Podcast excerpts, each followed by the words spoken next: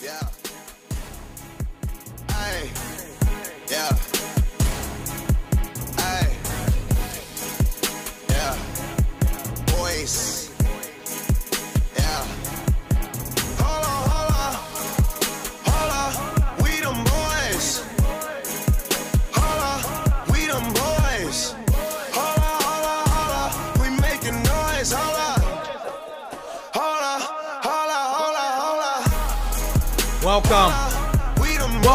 Welcome, welcome, back, ladies and gentlemen, once again to my podcast, the best video gaming and sports podcast, 24's podcast, hosted by yours truly, 24. I am 24.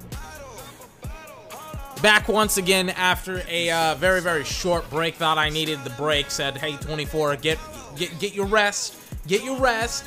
It's about to be football season. We're about to be chock loaded. We're about to be busy. We got a lot of stuff to do in the next couple of months. A lot of football games to cast. I don't know how many to cast. To be honest with you, it's probably going to be somewhere close to. I, I I don't know. I don't know. We'll see. I got to do the math on it, but it's going to be a lot. Excuse me. So, what do we got to talk here today? Well, this is going to be a numbers podcast. This is going to be a podcast where I'm going to hit you with a lot of numbers, a lot of percentages, a lot of things that a lot of people don't talk about. going to talk about win percentages in the NFL. I think it's very, very important. I think you should think it's very, very important as well. going to be talking about that in depth. Also, we're going to be talking about Antonio Brown's eight game suspension. I don't think I talked about that at all. I think it happened literally after. I, I, I went on my break. We're going to talk about how Zeke's suspension, I think it was three years ago, plays into that as well. Also, we're going to talk about Jason, a lot of Jason Garrett and Dallas Cowboy topics coming up here. Right, eh, not, not even right here, but on top of Jason Garrett, we're also going to talk about some of the NFL policies with the tickets and stuff like that. One team in particular will not have fans in the stands. I'm to get all into all of that, excuse me, and much, much, much more right here on 24's podcast. The.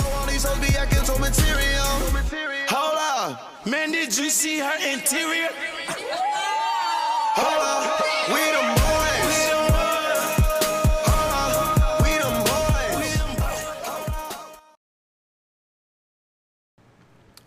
Great to be back.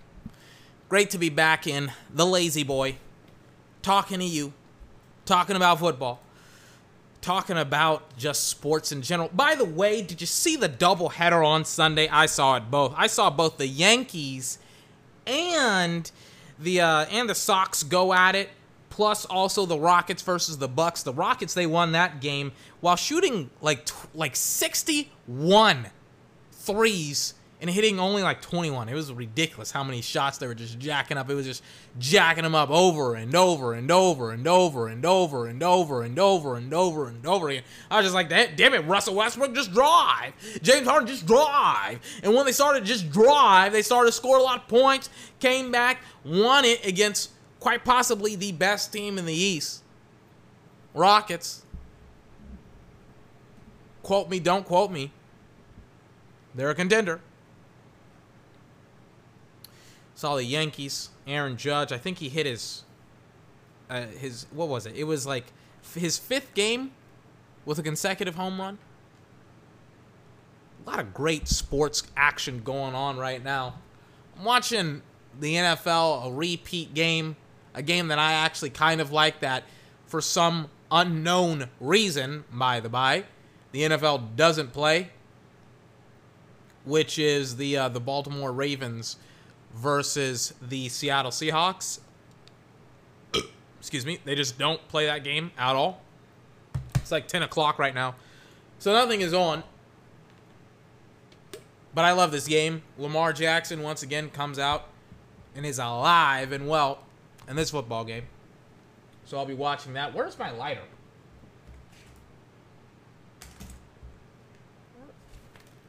Where is my lighter? My my lighter for my. Where's that thing? Cause I, I gotta light my candle. I gotta, you know, I gotta. It's somewhere on my desk. I, I always throw it in like one or two places. It's gotta be. Hold on, I'm I'm really now now I really gotta find this thing. Hold on. Sorry that I didn't do this before I turned on the damn podcast, but I was like, you know, sometimes I just forget about certain stuff, and other times it's like, you know, I just I just gotta just roll with it. Where is my lighter? I literally lit a candle today, and now my lighter is just it's not literally in all of the places that I would put it on my desk. That's a real head scratcher. It's on my desk. Either it's on my desk and I'm not looking hard enough, or is it over here? Yeah, I, I can't find my freaking lighter. I have another one, but it's almost out of gas. So that means I gotta go buy another one. Sorry about that. Anyways, um, it's it's obnoxious. Let me see if I can get this thing going. Or it's over there. I think. Or it's oh, it's over there. I think I know where it is because I set it down. I think. Hold on. Let me get it. Gotta be. Yeah, here it is, right here. Like no wonder why it wasn't on my desk because it wasn't actually on my desk. It was. Technically, I have two desks. I have one that I built myself out of just like some spare wood that I found around my house, and I went to Home Depot and I got some table legs. It is a terrible monstrosity, but it is something that I built myself. Never get like uneven wood to build a desk for. And what I mean by like uneven wood, I mean like wood that isn't the same like thickness and like length because I worked with what I was given, and it's a pretty cool desk considering that it's like I didn't. It's my first desk, and it's like I, I built it out of just spare things that I found in spare pieces of wood that I found lying around the house and stuff like that. Like I built it from like an old TV stand, a couple of TV stand pieces of wood, and like this big block of wood that I found, and I just put some put some stuff on it, and I freaking connected it with some brackets, I think, or something like that. I don't I don't know the proper terminology. I'm not a handy guy. And I just freaking got a power drill and I freaking drilled it all together, and that's how I built that built that thing. Anyways, um, it's obnoxious that the NFL decides, hey, we're gonna put on an interesting game. Um, literally seven months, or technically, I think it's been what five months into the freaking coronavirus, COVID. And in April, I was like literally clamoring. I was like, "Hey NFL, maybe you want to put on an actual interesting game instead of the five like games that you constantly play every single day." and uh, maybe your ratings will go up and maybe you can actually sell some of the advertisement spots that you have for the NFL network instead of showing advertisements for your actual network. Just a thought. Just a thought. And maybe you don't have to sell the same old ads to like Copper Fit and the uh, the copper the the like Copper Fit now has apparently a copper mask that's made out of copper and now it and now it apparently protects you better than anything else against you know the pandemic, the uh, the COVID nineteen. Ish, man. What do we want to talk about here today? Absolutely loaded day today on the podcast. Let me actually get rid of some of these tags. Let me get rid of We Them Boys. This tab is absolutely imperative. Has Amari Cooper in it. We'll listen to a little bit of Amari Cooper. What else do we got here? Um, oh, let me move some stuff around.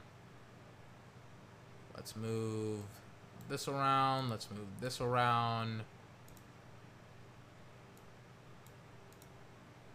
Let's move this over here.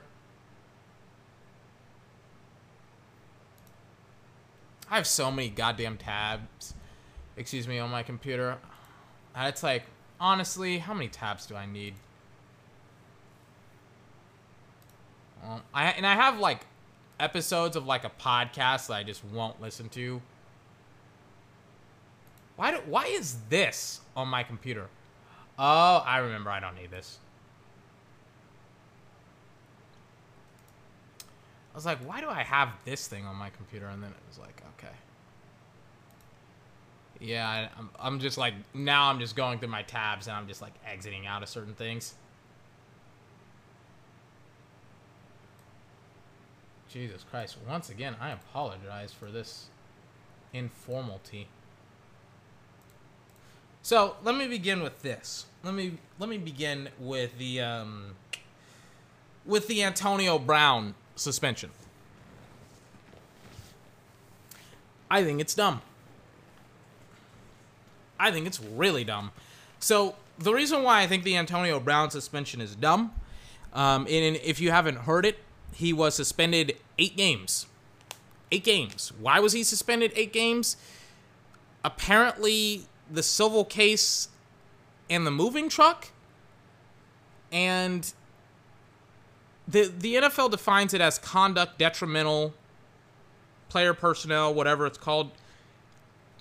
And Antonio Brown has done that. Now, for me personally speaking, I don't think I've heard anyone in the media, and by the media, I mean mainstream media, not like sports media, or even really in the sports media, be like, yeah, it's the NFL's fault. You know, the NFL's tied to Antonio Brown. It's like, yeah, he's a football player, but it's not like people are directly tying. Like, I don't, I don't understand. I don't, I don't understand this PR mess and nightmare that the NFL has gotten themselves into because it's not like the media are blaming Anto- not Antonio Brown, um, the NFL for Antonio Brown's actions. They just say, "Oh yeah, he's a football player. He used to play for the NFL. Now he doesn't because he's not on a football team." Like that's essentially the way that it is. It's not like they're blaming the NFL. So the NFL was like, "Well, we still got to give him 8 games because that's essentially the stupid precedent and protocol that we've had and sent for um for our players, right?" And I was like, well, that's dumb. But that's reality. But when you really think about it, and they kind of did the same thing with Kareem Hunt, where they were like, well, Kareem Hunt pretty much sat out for the majority, if not the entirety, of the 2000, what was it, 19 season? No, it was 18 season. And then he sat out for like six games in the 2019 season because he had kicked a girl in the face. Let me see if I can find that video too. Obviously, you won't hear it. I think uh, this is apparently what was reported. Um, he the girl in question had apparently called him the N word, and um, that's why he punched her and kicked her in the face. Let me see if I can find that video. Cause it, it was like TMZ released it, and then I was like, damn, like, oh, I gotta, oh, and the girl speaks out. I gotta fucking listen to this. Let me see it. So, and it's a hallway shot, by the way. So Kareem Hunt. Hold on. Is there audio of this shit, or is there, or is there no audio? Hold on.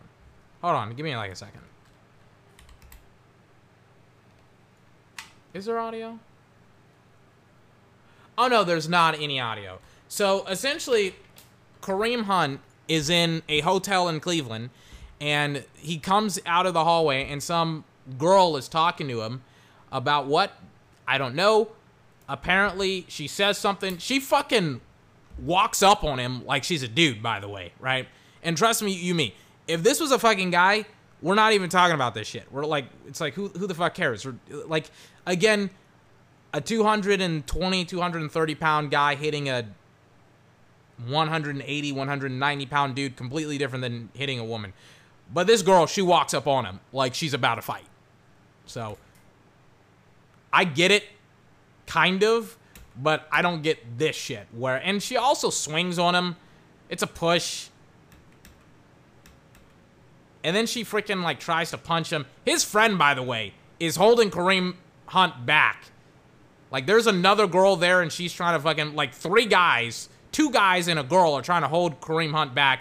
And this girl doesn't fucking get it that she's like trying to talk tr like trying to talk shit to like a 200 and fucking 20 pound running back in the NFL. And she fucking like as soon as his friends hold Kareem Hunt back, she walks over to him and she starts talking a whole bunch of shit And then because and then the the fucking girl, the idiot girl, Kareem Hunt's friend is like telling her, "Hey, don't follow him down this hallway." And so she walks and so his boy, Kareem Hunt's boy, he's not touching her. He's just blocking her and she fucking pushes him out of the way, turns around and at that fucking exact same moment, Kareem just bowls past all three of his friends and fucking gets on her. It's like it's so oh my god, dude. And because the idiot girl fucking pushed Kareem Hunt's friend into like Kareem Hunt's friends because he was being held by his friends and she pushed him into his friends. Kareem Hunt, he's so fucking strong. He pushed three people and his friend into the girl, and I think she hits her head on the wall. Let me see it. Or she just falls down.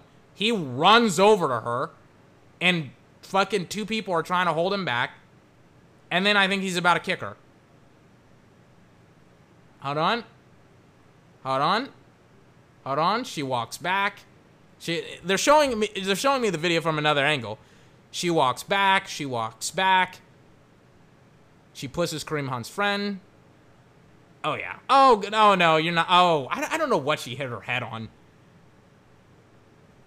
Oh yeah, she did hit her, hit her head on the wall. Okay. That makes sense. Wait, let me see. Uh, no. No, she didn't. It's a lot of flopping. Her head wasn't even anywhere near the wall. And then she acts like she got hit in the wall. She did not. She just wasn't expecting it. Oh, yeah, and Kareem Hunt's friend tries to take away her phone, her friend's phone. And then uh, she gets up. What the fuck is she doing? She acts like Kareem Hunt isn't fighting to get at this chick. And she just walks up like she's fucking concussed, which she's not. I don't know what this girl is doing. She's either drunk or high or just really, really dumb. I don't know what the fuck this girl is doing right now. I think she's crying. And then he kicks her lightly. But because, you know, she's a girl, like, it's wrong. But it's like, that's the video? That's it?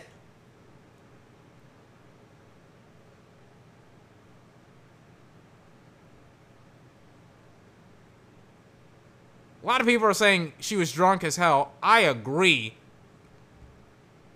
Let me listen. She gives a police report, by the way. And she got the police report. Hold on. Let me uh let me listen to this thing.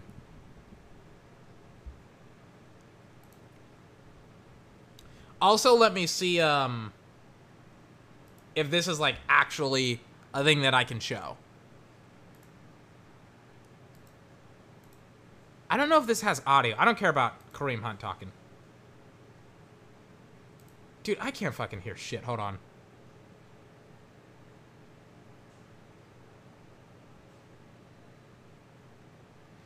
I gotta turn all my shit off because all my shit being like my fans and shit like that. Because this girl, I can't hear anything from her. Hold on. Hold on.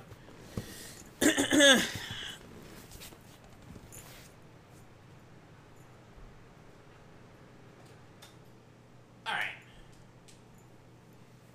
It's fucking hot in. Ah, it's like 80 degrees in here. I don't want the fan to be blowing like a lot. But hold on. Let me listen to this thing.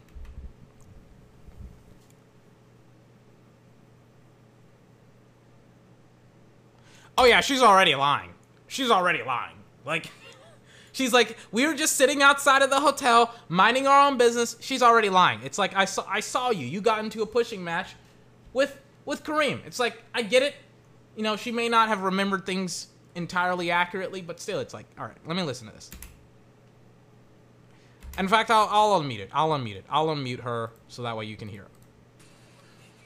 So this is Kareem. They're not really saying anything he's going to go over. So we're sitting outside This is her. This is her. hotel, just minding our own business, trying to find out how we're gonna get home. I'm calling my friends from Cleveland because I'm from Berea.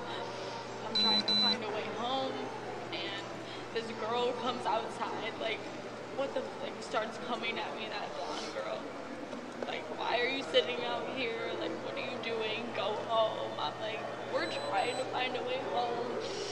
I'm sorry. what?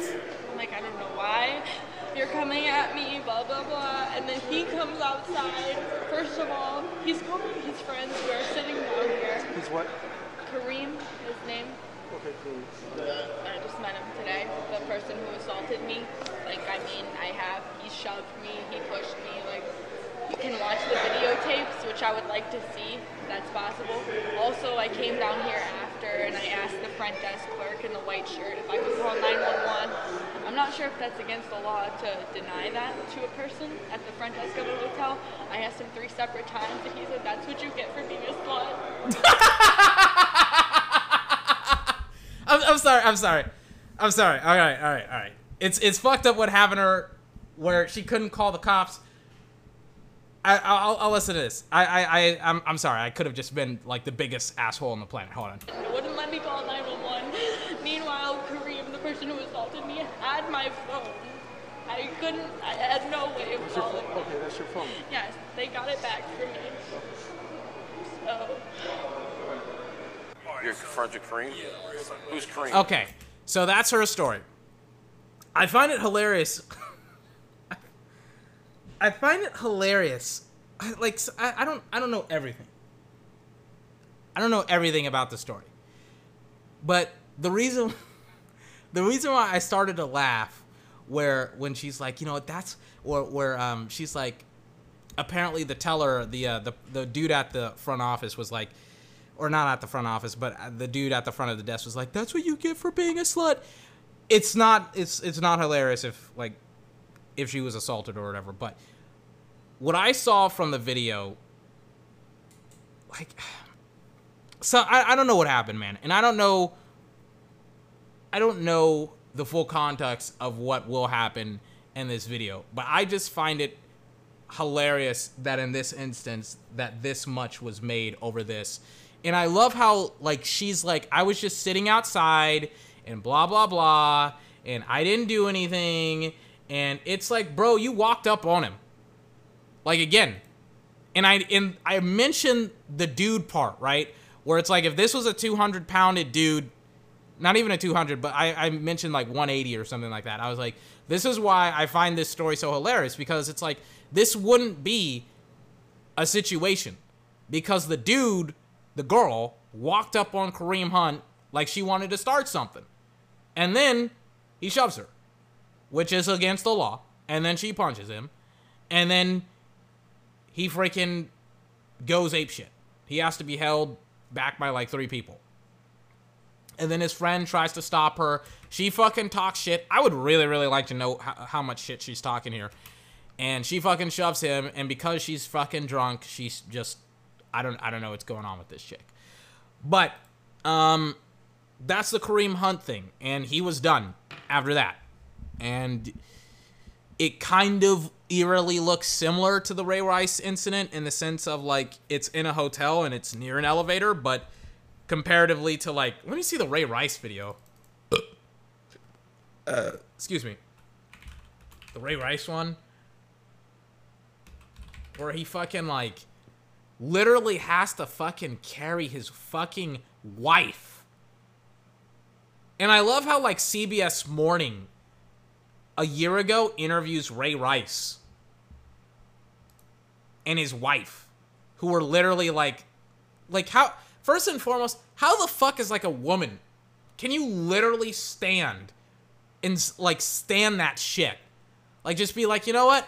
I'm just gonna fucking marry the fucking cunt that beats the shit out of me and literally drags my unconscious body out of a fucking elevator it's like what kind of woman is that like he just fu- like how how are you gonna stay with that animal honestly and then he fucking right just fucking I don't know what's going on with her and him, but they're fighting and he doesn't like what she's saying. She slaps him in the face. He fucking left hooks her and fucking just literally fucking just bang right there out cold. What the fuck is wrong with you?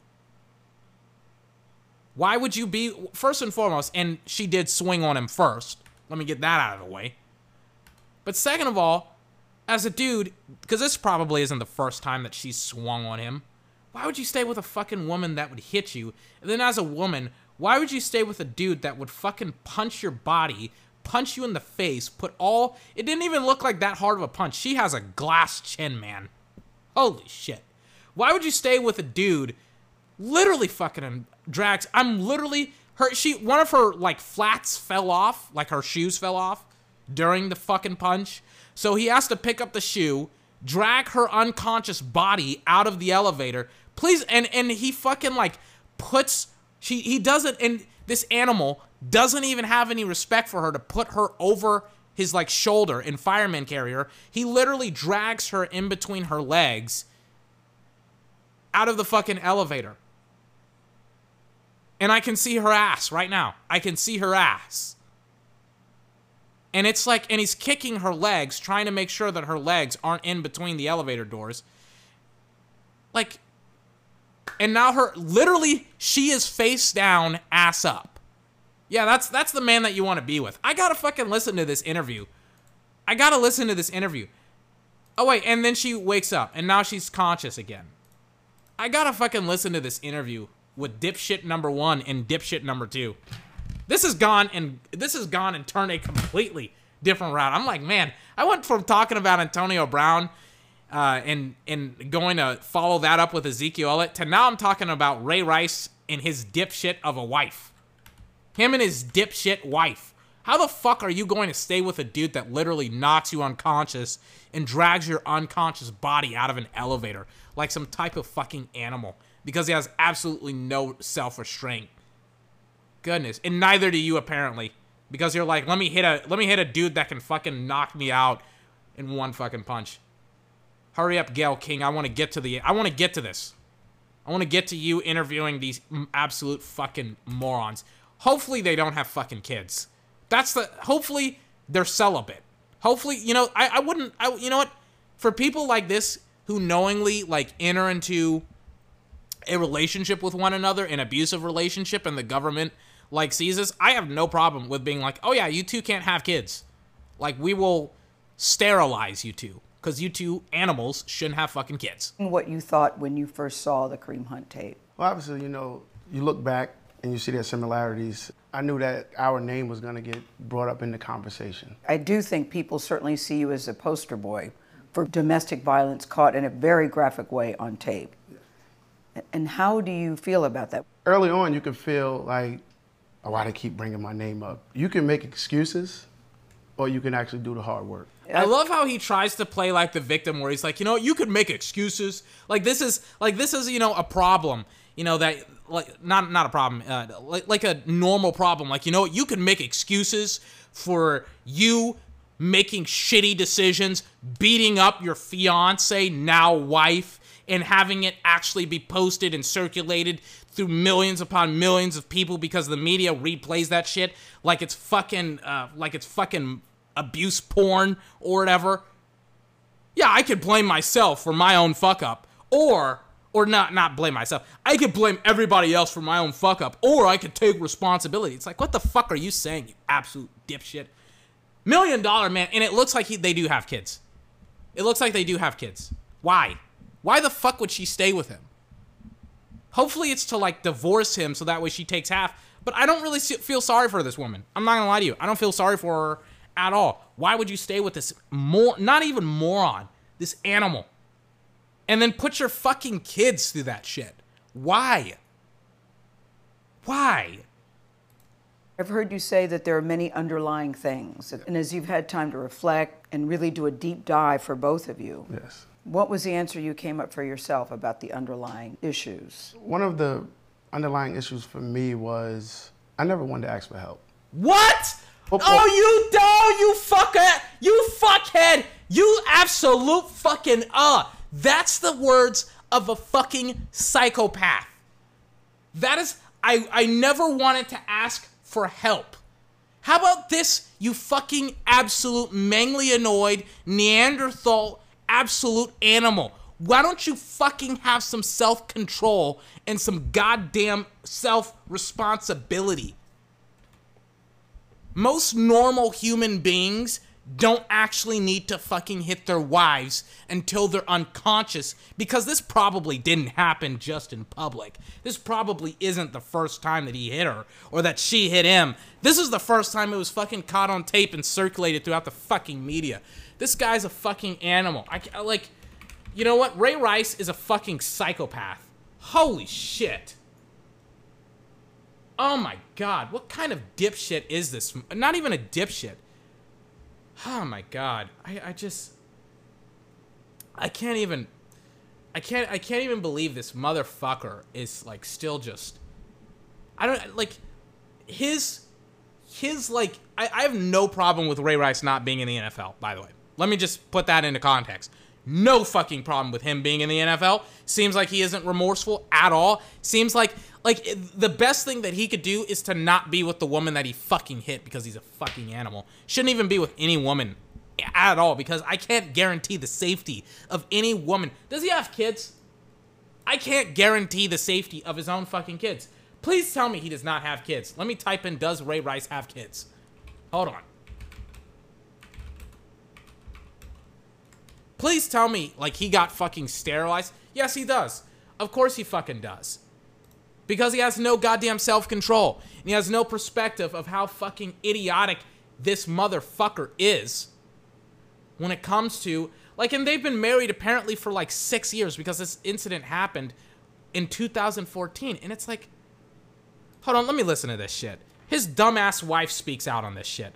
Let me listen to it. I, I cannot believe this horse shit. Let me let me watch this. I no, no, this is like fucking like like somebody crafted this shit and posted it on the internet. I cannot like like this is fake news. I cannot believe this is actually a human being. Was there ever? And now she has tears. She has like tears, and she has a tissue paper. And now she's crying. I gotta listen to this shit. incident of violence in your relationship with Ray, or has there been any incident of violence since that No. elevator incident? No, No. no, there's no way. He knows what he would have to deal with. You know, if this was something, you know, I'm not gonna sit there. What would he have to deal with? You slapping him and him then socking you in the fucking chin again? What would he have to deal with? Cause he had to, he didn't have to deal with anything. What the fuck are you talking about? He w- he, he would have to deal with something. He knows what he would have. He wouldn't have to deal with shit because he didn't have to deal with shit the first time. He you walked your sweet ass back to him and you said, "Take me back, take me back. I'll be better. I'll be in the kitchen cooking. I'll get you your beer when you tell me to get a beer." What the fuck are you taught? You psychopath. What are you talking silence and let something happen to me, and you know, God forbid, in front of my child. That was Janae Rice speaking to NBC this morning. The interview comes after a judge ruled that Ray Rice's indefinite suspension from the NFL was wrong and reinstated the embattled running back immediately, though Rice is no longer part of any team. ESPN's Jemele Hill also sat down with Janae Rice, getting the first interview after that ugly elevator incident, and Jemele Hill joins us this morning. Okay, I don't I don't care about the correspondence. Give me her saying some stupid shit so that way I can absolutely blast her. Here it is. Here's the interview.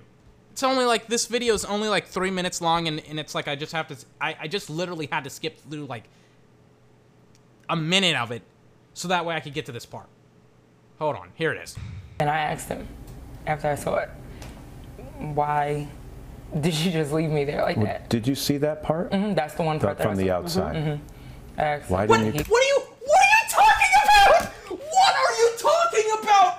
You absolute dumb broad. What are you talking about? The be- like like she's like you just left me there? What? What are you talking about? You should be more upset that he hit you until you became unconscious. What is wrong with you? Oh my god. What is wrong with this woman? Does she have no perspective on reality? Does she have no self respect at all? She's only in it for the money. I just saw that she has diamonds in here. She's wearing fucking during this during this fucking interview, she's wearing diamond earrings. She's wearing makeup, probably by CNN or NBC or whoever did it. And she's got her hair done. She probably has her nails did. She's li- living in a nice house, probably separated by Ray Rice. What the fuck are you on about? I, like, like she talked to him and she's like, uh, "You just left me there." Like, what? Get the fuck out of here. Are you fucking kidding me? On it? Really? Seriously? God, man. I, I really hope. I'm a Christian. I read my Bible every single fucking day. It's weird that I would put fucking and Bible in the same sentence, but I read my Bible in this every single day. I read my Bible every, every single day. I may have to start praying for celibacy, not celibacy, but sterilization for the Rices. So that way they don't have to put any kids through this shit. If they were good, wholesome people, they would have gotten themselves sterilized the immediate that they became married. So that way their kids don't ever have to see this shit ever and deal with their dumbass dad fucking socking their dumbass mom because their mom doesn't have any self-respect to leave their abusive deranged dad and slash or their mom for some weird reason is like let me slap the shit out of a fucking 220 pound NFL running back. Get the fuck out of here with this horse shit. You just left me there? Hurt me? Yeah, he said he was terrified. terrified. So He was uh, a pussy, and that's the fucking extent. I can't deal with this shit. I can't deal with this shit. I can't deal with Ray Rice and his dumbass wife. This all got started, and I literally, I'm, I'm fucking triggered right now. I can't fucking stand this type of moronic behavior. I can't stand it. I can't do it. Minimize it. Get it off my get it off my computer. I don't want it. I don't want it. I don't want to see it anymore. Absolute ridiculous. Ridiculous statement by his wife. Oh my god. So kind of going full circle back. Context is, right? Ray Rice, that whole scandal rocks the league, rocks the United States, rocks the entire world. Everybody wants Ray Rice's head as they fucking should. They should also want his idiotic wife's head as well because she's so fucking dumb. And um, it goes to Kareem Hunt, where Kareem Hunt, and, and by the way, there's similarities in the sense that it was uh, in a hotel and next to an elevator, but I mean, he didn't fucking beat the girl into unconsciousness. But um, he got suspended. Not in by suspended, I mean he was put on the NFL's indefinite ban list. Uh, which it's like, all right, fine. You know, if he's going to be gone for a season, let him be gone for a season. But do I think that he should then be suspended, Kareem Hunt, for like six games, which is pretty much a full season, on top of the uh, the games that he missed because he wasn't signed to a team? Do I think that he should be gone for a full season? No, not fucking really. I don't think so. I also don't think that um, that Antonio Brown should be gone for eight more games on top of the entire season that he was suspended for this previous season. I think that's way too harsh. Way too harsh. And I don't get it, and I don't understand it, and I feel like the NFL is is once again dipping their toes into uh, into shit that they probably shouldn't dip their toes into. I don't like it at all. I don't like it at all. And then on top of that, you also have, um, I had some stuff prepared about Zeke's suspension. I went through it on one of my podcasts before.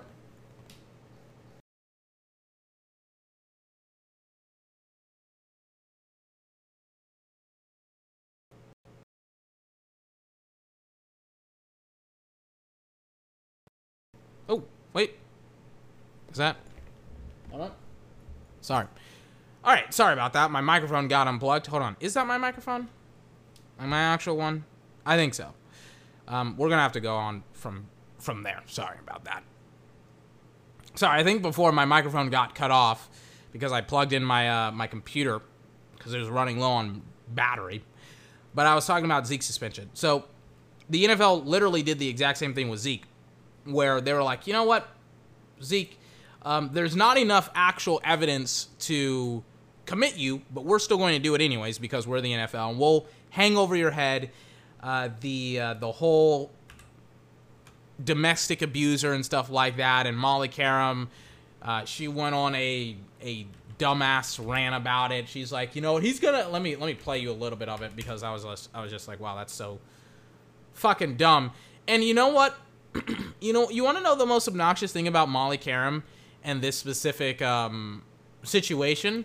She didn't even have the patience to go through and read the actual police report at all.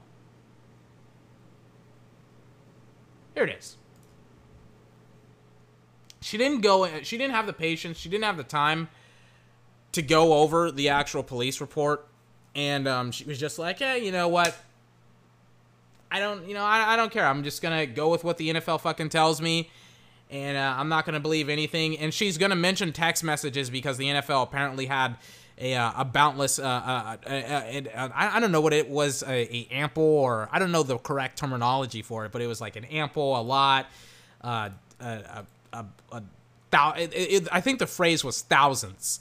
They had thousands of text messages on Ezekiel Elliott. By the way, to this day, none have been fucking released. Do you want to know why? because I have a police report with fucking text messages on it, and it's not from Zeke, it's from the girl that he, who uh, who allegedly accused him. So we'll listen to Molly Qerim for like a couple of minutes, and I'll find these text messages. Can I please but, add something? Hold on, hold I'd like on, to add something. On. Ezekiel Elliott the, has never proclaimed his innocence. He has never once said it. The them. NFLPA has never once come out and said Ezekiel Elliott is innocent. And what I'd also like to add is it would be stooping to a new low if now the NFL came out because they have plenty of derogatory information on Ezekiel Elliott and they chose to keep quiet on that. So it's fine. You can put things out in the public court of opinion and try to try to sway people, but how does this help their appeal? They were aware of all this information. This isn't about what she Furthermore. allegedly said. This is about what Ezekiel Elliott allegedly did. He's 22 years old. He plays for the Dallas Cowboys. He's going to be suspended six games, and then he's going to go back week eight, and everyone's going to be wearing his jerseys and cheering Can I ask you a question? If this is his punishment, can it I is just a, question? slap on the y'all wrist. can bring the emotion. Y'all can bring the emotion to the to the to the uh, to, to the equation all you want to. Do murderers have lawyers? Yes or no? Of course they do. What, what about, I'm saying on, is hold the on, NFL hold on, could also defame him out, if they wanted out, to. Time out, time out. We're talking about the Players Association. Mm-hmm. The Players Association handled the case against Greg Hardy. It handled the case against Big Ben Roethlisberger. It handled the case against Josh Brown. The NFL at no time accused them of this meaning shaming the victim. In other words, the Players Association doing what it has always done has never been accused, to our knowledge, of what they're being accused of now. That's the subject. And the point that I'm trying to make to you is when well, we talk about a client like Ezekiel yeah. Elliott making his case, we all, I believe he's guilty. Max believes he's guilty. You believe he's guilty in terms of deserving the six games. That's not the issue. The issue is does the NFL have a right to say what it's saying about the NFL Players Association when, as a union, they are taking the stance that we have to defend our player and. They- so, found the text messages, right? So Molly Qerim, she goes on that beautiful and soliloquist uh, rant saying, "Oh my God, Ezekiel Elliott, he hurt her, he hurt her, he's bad, he hurt her," right? So let me look up something really, really quickly. Let me just let me just check this out.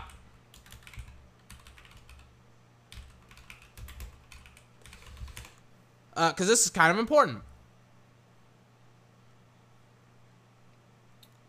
Oh, oh, this is beautiful. Oh my God, fantastic.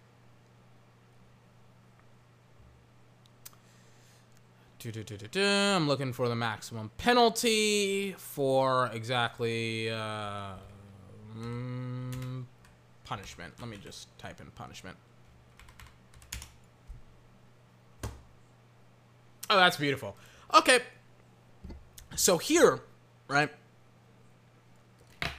I have text messages from the girl in question that had accused Ezekiel Elliott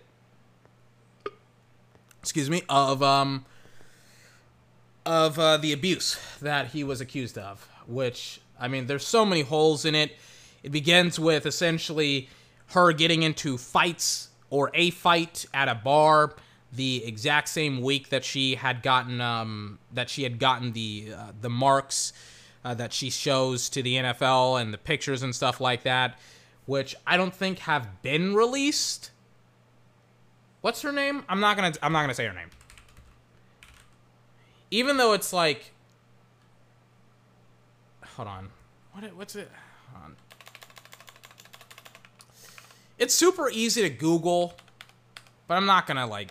I'm not gonna tell you her name. Hold on. It's super easy to find. Oh, okay. Okay. Hold on, what's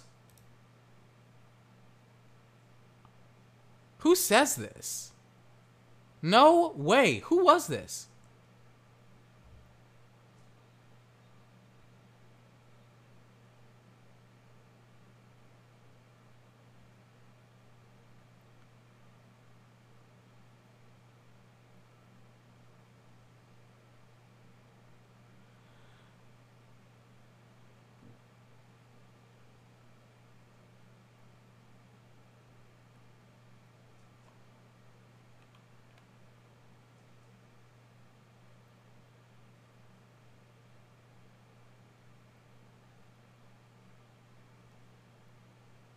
Okay, okay, okay. Okay, that that doesn't matter.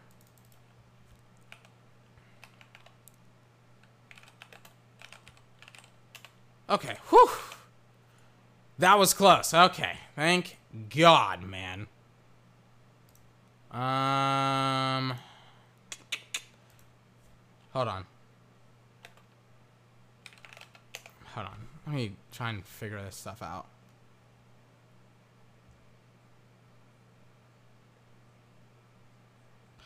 I don't know, man. I'm I'm trying to see. I'm trying to find the actual pictures and stuff like that. But um, I don't know if the NFL released them. I don't know if the police released them. The police essentially released where they were, but not the actual marks themselves. So I can't like I can't look at them. But um, like I, I can't I can't find them. What the fuck is this?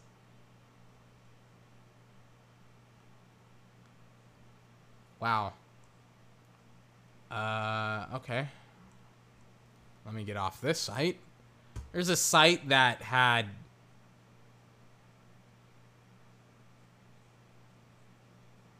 Okay, that's dumb. That's probably okay. I'm, I'm like I'm trying to find the marks, but um, who is this? Hold on, not who, but what is this? Oh no, she posted them. She posted them.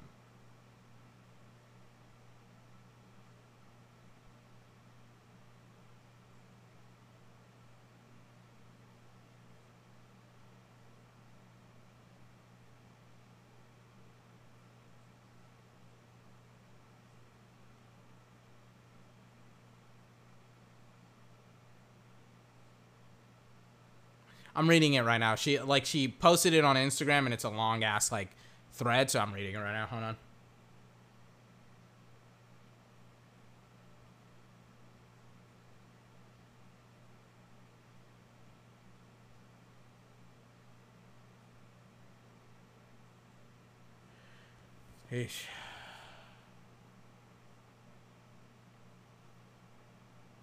So she posted pictures it does look the context of whoa whoa hold the fuck on.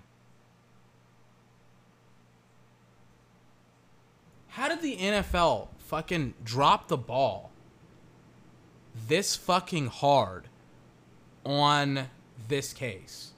How bro? How? So i got the fucking pictures or at least some of the pictures right first and foremost, how does the NFL say that any of this stuff makes sense, right?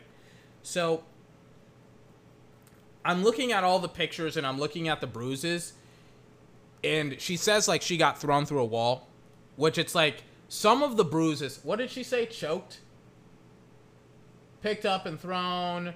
Oh yeah, and and then she says being choked.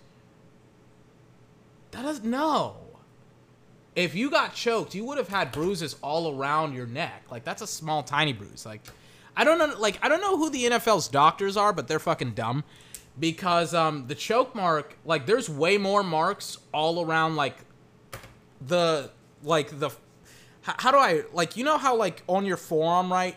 If you like hold out your hands, there's like the top end, not your hands, but like your arms, and there and there's the part of your forearm that like points up to the ceiling, or that's like front, not front, but like it's up and what's what's the word? Not front, but um, Oh, oh my god, I cannot believe I couldn't figure out top and bottom. But there's the top bar there, there's the top part of your forearm and then there's the bottom part of her forearm, right? Or of your forearm, you know how like that's a thing where it's like if you just hold out your arms, the top part is facing up, the bottom part is facing down. The bottom part of her forearm is like it's bruised, right? And it looks like she fell down, right? And the same thing kind of goes with her like it's on both of her forearms, her left and her right forearms. It's like, oh yeah, this this just looks like it's bruised, right? And then it's like her knee as well. It also looks like it's bruised. And I've fallen off my skateboard hundreds of times to know when it looks like you've fallen down pretty fucking hard. And um, it looks like she fell down. But the thing that like weirds me out about the, these pictures, and I'm pretty sure if I find her Instagram, I pro not find it, but if I look for it, I probably can't find her Instagram. Instagram. Let me try and find it. This is her, right? Please don't. Hold on. Nah, this ain't her. This ain't her.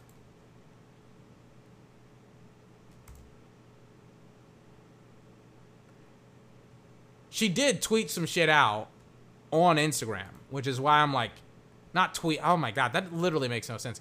She did have an Instagram like before this incident happened. But um now apparently she doesn't have one.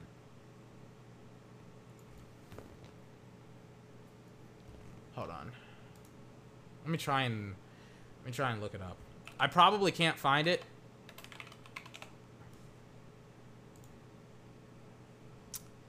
Is this it? Seriously? No way. No, that's not it. Is this it?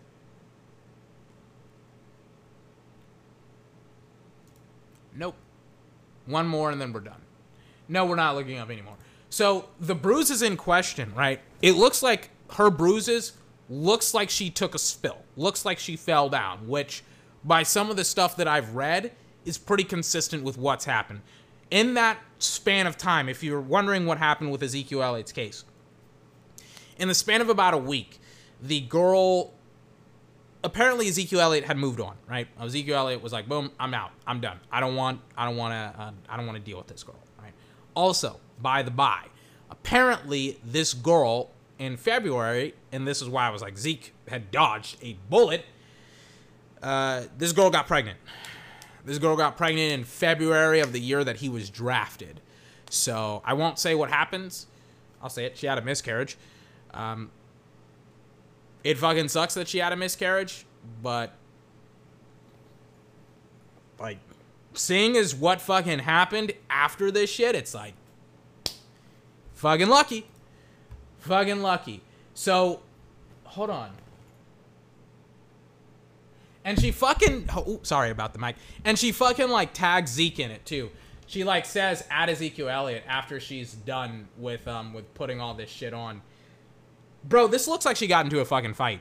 Um, not with him, but with somebody else. And again, in the police report and in the uh, the S- SB has a fucking fantastic article talking about this, where it's and the article headline is a comprehensive timeline of Ezekiel Elliott's domestic violence case.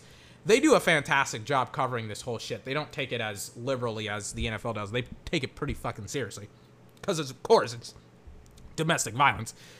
But this girl looks like she got beaten up and she fell down and she probably got punched in the face or kicked in the throat or whatever. Because, and by the way, her knuckle on her right hand is swollen. Like it's really, really swollen. You don't get a, a, a fucking knuckle that's swollen like that unless you fucking deck somebody.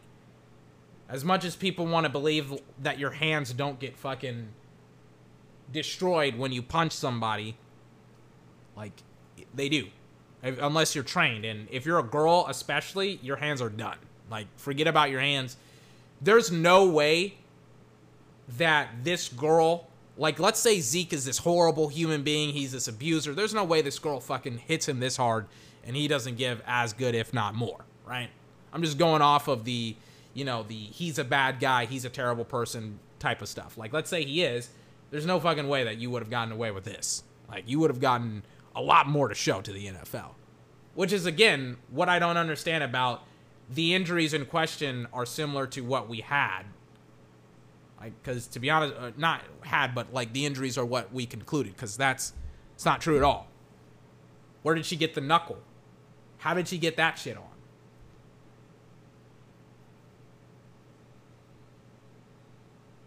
I don't get this shit. Anyways, so the um so the courts, by the way, the actual judicial system that matters, they're like, fuck no, this shit is not right. This shit, uh, she's lying. We don't trust her. They didn't di- just do it in Columbus, Ohio, which Molly Qerim in one of the uh, first take shows, she's like, yeah, you know, Columbus, Ohio, they're a part of Ohio State and they love Zeke and they'll bail him out even though he's not a part of the football team anymore. Yeah, that makes a ton of sense. Um, so what happens next is she pressed charges in Fort Lauderdale. Fort Lauderdale, they're like, we don't fucking believe her either. And what happened during the entire case was you had multiple witnesses come forward and be like, yep, we don't believe her either. Um, that's not what happened. She got into multiple fights. By the way, off duty cops were at the bar that she got into a fight in, and they had to fucking pull her off of another girl. Or they had to pull a girl off of her. Is that is one of the other she apparently she was not winning this fight. So then apparently Zeke pulls up in a car with another girl at a party, and so she's like, "I'm in this." The uh, accuser in question uh, pretty much says to Zeke, "I'm gonna fucking ruin your career." I'm guessing this is a response to that. so what happens next is the NFL goes on their bullshit fucking investigation and it gets thrown and laughed out of court because it was bullshit. And then they go to uh, not Lisa Friels, a Miss Kia Roberts. Kia Roberts was the only person, by the way, during this fucking investigation to interview the fucking alleged victim. And she was like, I don't believe that she should fucking that Zeke, excuse me, that Zeke should get a suspension because I don't fucking believe her. So what happens next is you have this lady, her name is Lisa Friels. She is pretty much in charge of the NFL's investigation thing. Kia Roberts was essentially the woman that was the lead investigator on the case, but it's not like Lisa Friels go goes out and investigates everything. She just kind of like inve- she's the lead investigator, right? Like let's say if the NFL they were an actual police department, Lisa Friels would essentially be the police captain and Kia Roberts would be one of her detectives, right? But something interesting happens in the Ezekiel Elliott case even after Kia Roberts, the investigator, reports, I don't believe her. I think she's lying. Listen to this Wikipedia article. In a role as the NFL's special counsel for investigations, Friel headed an investigation that on August 17th, 2016, resulted in New York Giants place kicker Josh Brown receiving a one game suspension. Keep in mind, this fuckhead actually not only physically but mentally abused his wife for fucking years and he got one game. And then people were like that's fucking horseshit. Get him out of the league. And that's exactly what happened. Great job nfl you really really cleaned up your game after ray rice. Um, instead of the league mandated six game suspension keep in mind it's mandated. If you are found hitting and abusing a woman you get six games he got fucking one that makes sense. The suspension was reduced by more than 83% because of mitigating circumstances that the league and Friel have never revealed. But check this shit out. Coverage of the case noted that Friel was reported to be a Giants fan.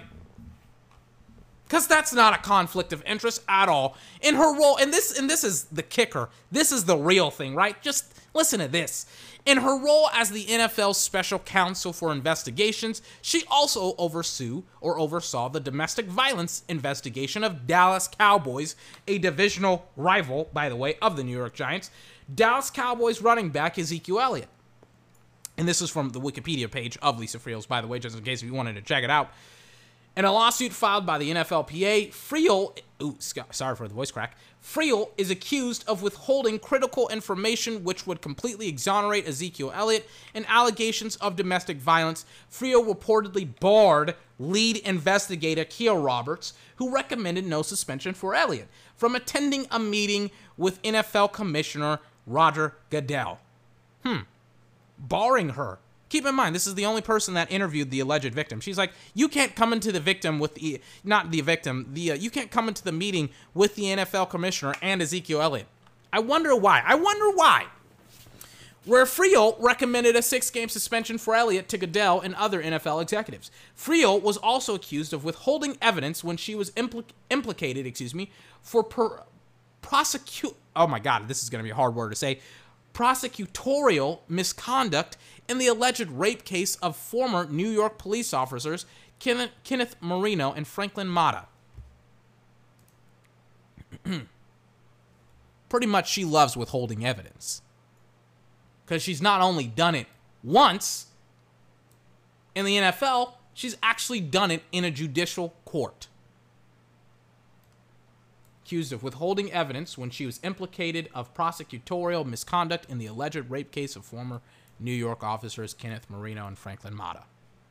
Hmm. Hmm, hmm, hmm. Sounds like somebody that you would really, really, really want as your freaking. As your fucking. What, what, what is it? Vice President of Special Conduct Investigations. That's someone that you would want as a. And by the way, she has been described by her former boss, former New York prosecutor Linda Fairstein, as a rabid Giants fan. Yeah, yeah. That's why Josh Brown got one one game and Zeke got six. Am I saying that she withheld evidence that would exonerate Ezekiel Elliott because he's a Dallas Cowboy and she's a Giants fan? Oh yeah, yes I am. Was I not being honest? I wasn't being facetious. I'm being literal. I think that she withheld evidence that would that would have exonerated Ezekiel Elliott from a fucking six game suspension. And I also think that she fucking barred Kia Roberts from the meeting because she knew that she would fucking destroy the the alleged accuser uh, because she was fucking lying. How do I know she's fucking lying? Check this shit out. Now, I'm not a lawyer. I'm not a prosecutor, but and this is what I'm talking about when I'm like Lisa, not Lisa, but Molly Qerim didn't fucking read the text messages that apparently this uh, this girl had had on Zeke because I have the police report right in front of me. Where was it? Where was it? Here we go. Here we go. No way.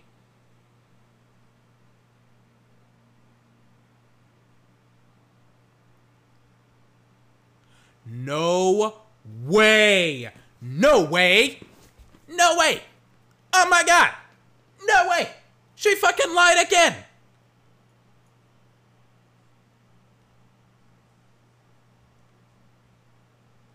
So the, the the thing that sucks is that SB put this put this article, put all of the police reports on um on scribd.com, which I have to pay a membership and they aren't giving me the full access to the fucking article, which kind of fucking sucks. Excuse me. But she fucking Where is it? She fucking like she has she there's this tweet, right? Not this tweet, but this text message with one of her friends. Right? And she's like, "Come get me." And and this is like here it is. Here it is. She's like, um, it looks like she's talking with one of her friends, right? And she says, "Come get me from the lobby." And then she responds, and, and not even responds, but a little bit after that, she's like, "If they ask, he dragged me out of my car." And then the girl replies, her friend, the alleged victim's friend, says, Okay, just now, when we got here, like he pulled up and he yanked up, he pulled up and he showed up, then yanked me out if the police ask. Hmm. Sounds like witness tampering to me. Like we pulled up and he showed up. What? And then yank, then yanked me out if the police ask. Hmm. Interesting. It sounds like she's trying to create a witness. Doesn't that sound like it? It sounds like she's trying to, you know, create a witness. By saying, you know, if the police ask, he pulled up, he showed up, and then he yanked me out of the car. And then before that, she's like, if they ask, he dragged me out of the car. It's like, shouldn't you tell them that if that's your own testimony? You don't need another person. It sounds like you're trying to create a false witness. I'm not not a lawyer. I'm just just saying. Her friend asks, "Where are you?" Then she replies, "Sitting on the side of the road. Where are you?" But you may not you may you may say to me like 24, come on, man. It's not that big of a deal. It's not it's not that serious, right? Check this shit out. Hold on. Let me take a swig of my water first.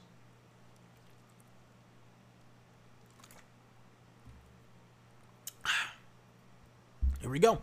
Text message. This is from, once again, the alleged victim's friend, who, by the way, was the only person that said this happened. Keep in mind, one of her coworkers who was at a pool party with the alleged victim was like, I was at a pool party. I saw her in a bikini. She had no bruises when she was on the um, when she was at the pool party. And apparently the injuries that she would sustain throughout the week or that she got was throughout the week and they were from multiple different incidents that had happened throughout the week. So, just to let you know.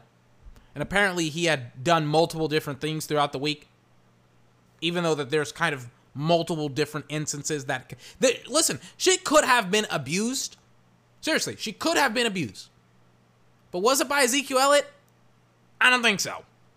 Especially when it's like literally it's two people that see it and probably the best way to describe Ezekiel Elliott is a very very socially active person where it's like there's no way that I can imagine either you this happening before and after and somebody not seeing.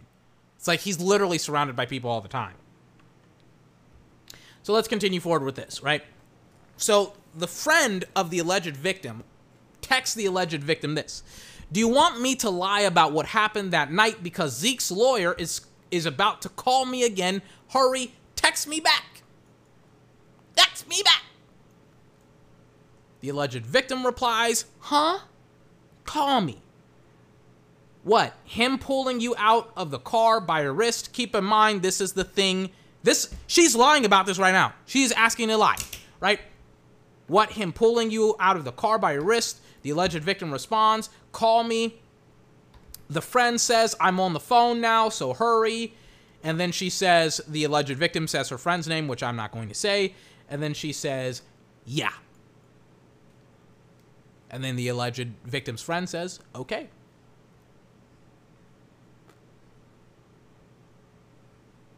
Oh, God.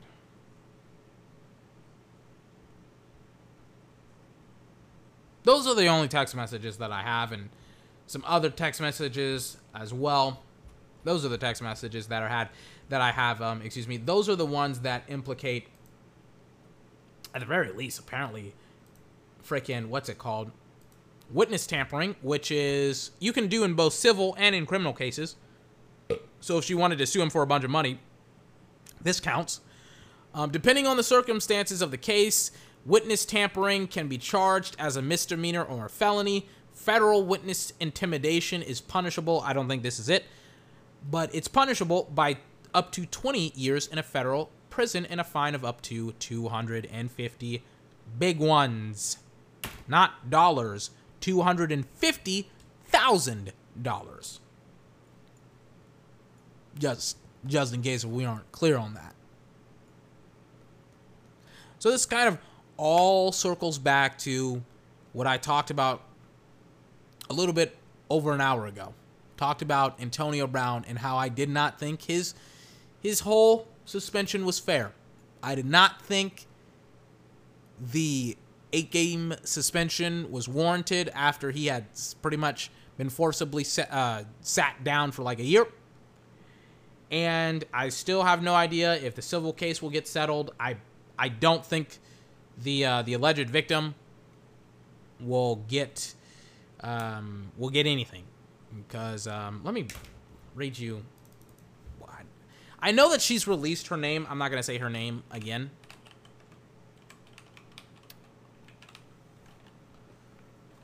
Hold on. Let me type this in. It's like 11 o'clock right now. I gotta get some sleep. Uh.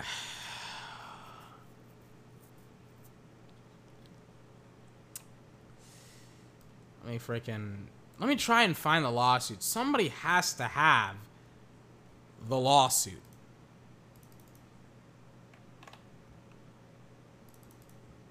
That's not it.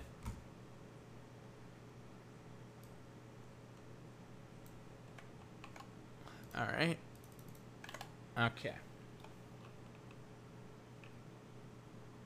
Let me, uh, let me try, I'm trying to find her lawsuit so that way I can freaking just like bang bang, you know?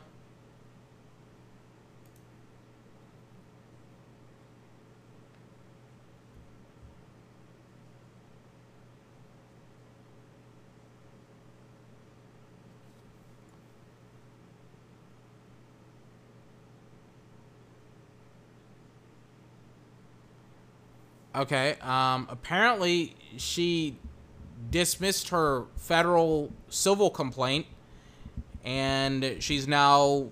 I, I think that I think I even talked about this over a year ago, or almost a year ago. But apparently, she's fucking. She dismissed it in federal court, and now she's trying to do it in civil court. But where's her original statement?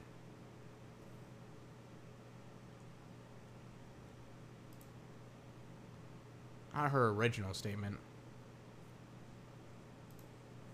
Like her original lawsuit. I'm trying to find that.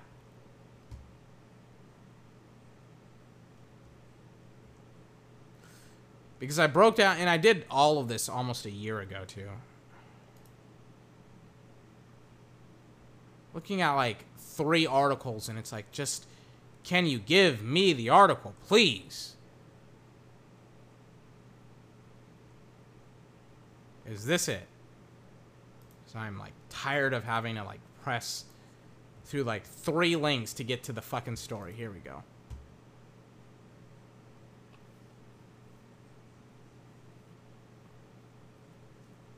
Uh, okay, this is a statement. This isn't what I want to look at at all.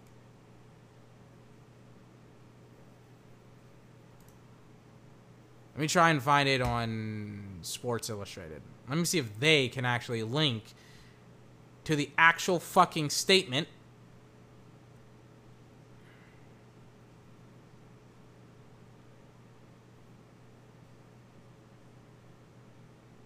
I literally just got, as I pressed on Sports Center, I literally just got a fucking like block on my like uh, on my antivirus software that a frickin' that a fucking threat was on my computer or was like here it is. I finally found it after like almost getting hacked on my fucking computer.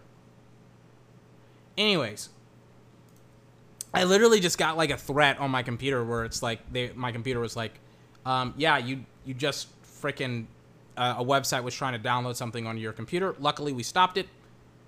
Thank you, antivirus software. A lot of shit happens on 24's podcast. So let's get into this Antonio Brown thing one last time, and um, we're done. So, what was it? Oh yeah, yeah, yeah. Oh my god. So there's um there's multiple different sections of this legal document. And by the way, if you don't know kind of how a legal document is written, I don't necessarily know how it is written. This is kind of one of my first legal documents that's been rip- written. But I was in high school speech and debate, and shockingly, it's very, very similar, where you have a statement, and then you have like an affirmation or negation, right? You have, in this case, you have an affirmation. The plaintiff won't say her name, is against the defendant, Antonio Brown, and they are going to affirm a bunch of stuff. They're going to say they're they're essentially going to make a bunch of statements and then they're going to back those statements up with facts, right, and information. And I should put facts in quotations because it's from their perspective. So they're going to try and defend their client and make her look very, very good, whereas they're going to make uh, Antonio Brown look like a piece of shit, which is how debate kind of works. Britney Taylor, oh shit, I just. Fucking hell, I literally just said her name. It's in the fucking document. I apologize, it's not my fucking fault. I tried. I really, really tried. I really fucking tried. And I think I said her name a year ago. I fucking tried. I apologize. Fucking sorry. I'm gonna go ahead and say her name because I fucking tried. Like, I, I tried. I tried. I even left out Ezekiel Elliott's freaking ex. But I tried. I apologize. You know what? If I'm gonna, uh, you know, if I'm gonna fucking say her name, Britney Taylor, I'm gonna say it. Her name is Tiffany Thompson. That's the girl that accused uh, Ezekiel Elliott. So now we're on a first name basis. Britney Taylor is a 28 year old world class gymnast who was born and raised in Memphis, Tennessee. She comes from a highly religious and close knit family, again, making their client seem very, very good. Miss Taylor started started gymnastics when she was only three years old. Soon, and soon became recognized as an athlete with exceptional abilities, discipline, and dedication. In high school, she trained trained twice a day for a total of 40 hours per week. In addition to her coursework, she reached elite level, meaning she was eligible to compete for international competitions like the Olympics. She received 14 full college scholarships, uh, scholarship offers, excuse me, from schools with some of the best athletic programs in the country. This year, she will be inducted into the inaugural Tennessee Gymnastics Hall of Fame. She succeeded in the sport even though she often worked with unsupportive and verbally abusive coaches and was always almost always the lone African American gymnast on her team and at meets. Blah blah blah blah blah. So again, showing how good their client is, and then um, they go into a bunch of um, stuff about how she's uh, about uh, her and her initial meeting with Antonio Brown, blah, blah, blah. Brown engages in inappropriate behavior and sexualized misconduct. During a training trip in early June 2017, Miss Taylor was in one of Brown's homes in the Pittsburgh area where she was staying because he had not booked her a hotel room. She was getting dressed in an upstairs bathroom when Brown walked in with his penis exposed. She immediately covered her eyes with her hands and walked out of the bathroom. Question is, why.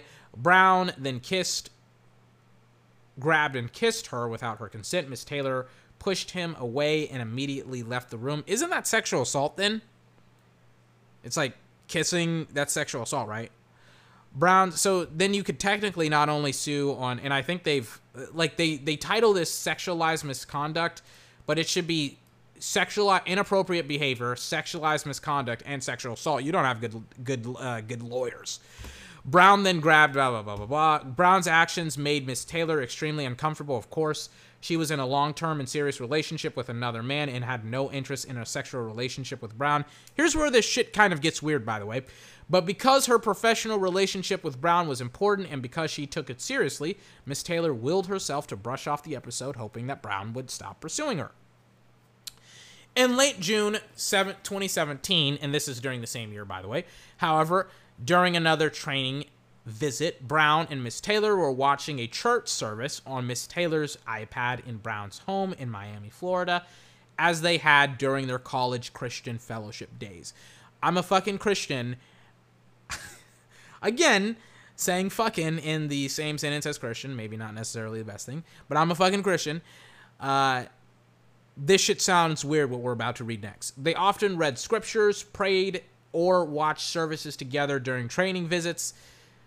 On this occasion, Brown was behind Miss Taylor as they watched the service on her tablet, unbeknownst to Miss Taylor. While she was focused on the religious video, Brown began masturbating behind her. Before she knew it or understood what was happening, Brown ejaculated on her. Specifically, Miss Taylor felt a, welts, a wet spot on her back and then suddenly realized what had happened. How? She didn't know. It could have been water. That's I, I, don't, I don't know. I don't know. Thoroughly disgusted, Miss Taylor exclaimed, "Ill." Brown, unfazed by her rejection re- reaction, jokingly responded, "Oh, B, you know I'm sorry." He's like, "I'm sorry for jacking off on your back and Supermaning that hoe." Uh, then he left the room. Apparently, Miss Taylor was dismayed, confused, and embarrassed. She called her mother, who advised her to immediately leave. Check this out. She also confided in Brown's chef, whom she had befriended about what had happened, and stated that she would not be returning to work for Brown. Shortly thereafter, she received a text message from Brown telling her she was fired. Brown also bragged in a preserved text message about masturbating on her, stating that he jack his dick. Uh, like, I hate how fucking people fucking write this shit. It should just say, I jacked. Uh, what? Is this a quote from the thing? I guess they inserted words because they say Jack sick his dick on, and this is in like some of this stuff is in like parentheses. Jack sick his dick on her back. That's what it was. Uh, it wasn't his text text message. This was stuff that they inserted, and that he was going to laugh with one of their mutual friends from college about it. Oh, they have the actual text messages. I jacked my dick on your back, slept with you in bed. Fuck your knowledge, bitch. I been all pro before I even knew you. It's funny that he mentions being like all pro and shit like that. You hit me up online, bitch, crying I didn't hit you up. You never left my house since you had hotel. And by the way, Antonio Brown is horribly um, inarticulate with words. So you're going to hear a lot. I'm pretty bad at to uh, with articulating myself with words, so I can't really insult him that much. But Jesus Christ, I have to like literally process what he's saying and then try to tell you it in a um, intelligible manner. You never left my house since you had hotel. I'm guess you fell asleep on my couch. I'm guessing he's like I like she had a hotel room. She didn't want to go back to her hotel room. Fuck out of here, my baby mama. Trick your dumbass. Blast me. You're a failure. Telling everybody you own a gym. What you gone? Blast. Don't fucking write my phone, lying bitch. Spelled lying wrong. He spelled it L I E N. Thought it was easy to get a come up using God, alias, fake asshole. You and your mama thought y'all hoes had a come up. Fuck out of here. Don't write my team. Thanks for giving us control of your life for three weeks. Next time you and your mama plotting on a come up, make sure you all hoes pick the right man, dumbass hoes. Maybe somebody you already fucked your mama controlling your life like she gonna help you going help the come up you failed at gymnast you a nobody. Me and my black friends uh, are laughing about this shit. Me busting on your back. I'll let him know when i'm bored. You a disgrace to little girls. Wow holy shit this stuff of oh my god. This shit is deep you a disgrace to little girls. You a failed gymnast living in the past at your mama's house with your mama. Luckily, I showed you around. You're welcome. My baby mama knew a weak bitch. When she spot one, you played yourself. Holy shit. I thought he also would have bra- bragged with he if he had slept with her. But some of this stuff that she's saying, it's kind of weird like, and I said this once again almost a year ago. I was like, it's kind of weird that she was in his bed. Like, they're grown ass adults, you know, and that she's in his bed. And by the way, uh, like, I don't know if this ha- I don't know if it says this, but apparently, like a couple of weeks after this, she gets like, she gets fucking like proposed, and then literally the week that she files this lawsuit, she gets married. Like she filed it, I think, on Sunday,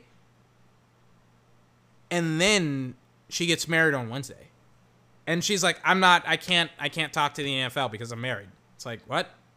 Why would you file this then? You knew the NFL was going to crack down on this. I don't know. This shit sounds weird to me. It could have happened. Hopefully it didn't, but uh, this shit sounds weird to me, bro. In approximately 20 uh, April 2018, Miss Taylor returned to working during off-season weekends for Brown. By the way, they had, they had done this, or not done this, excuse me, but this is, uh, but she had gone back to working with him. His life at this point was in apparent chaos. Many of the people who worked, blah blah blah blah blah. blah blah blah blah blah. Uh, Brown's aggression escalates to rape. By the way, trigger warning if you are a uh, survivalist of rape. This shit sounds really really weird.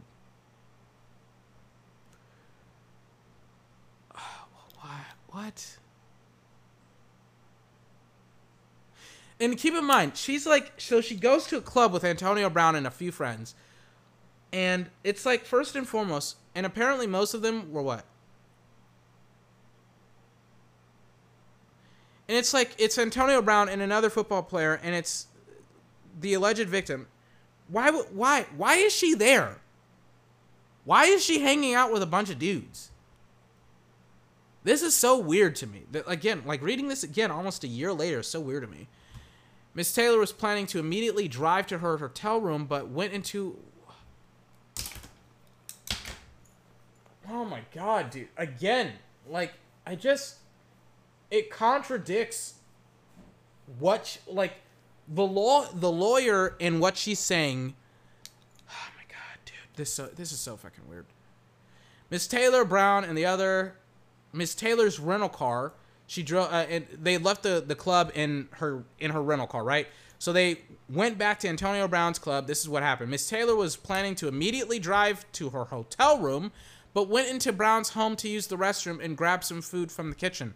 Why? If you were immediately planning to go, like, doesn't that sound contradictive? Where it's like, wait a second, you wanted to go back to your to your hotel room immediately. It should have just been like, oh, we're just stopping. I'll pull up to your driveway. I'll drop you off, and then I'm gone. While Miss Taylor was walking toward the front door, Brown, why? Why? Why? Brown grabbed her arm, told her he wanted to talk to her, and pulled her into his bedroom.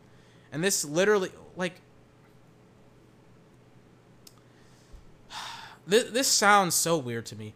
They chatted for a few minutes, and when Miss Taylor, what did they talk about? And when Miss Taylor went to walk out of the room, seriously, what did they talk about? Because it escalates from here.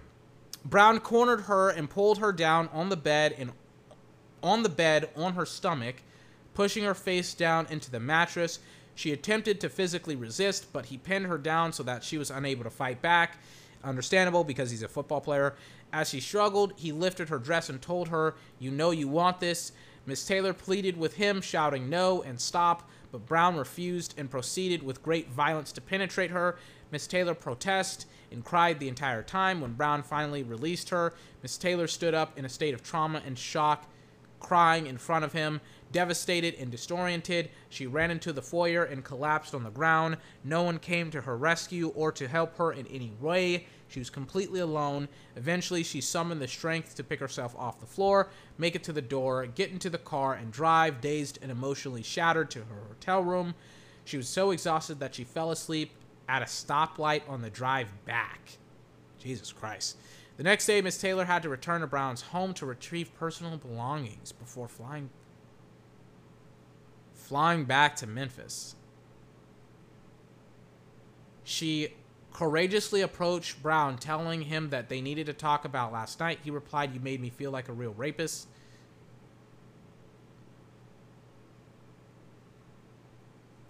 So weird. Miss Taylor left Brown's Miami home, although she had to return to Brown's Miami home to retrieve per- some personal belongings. She ceased to work.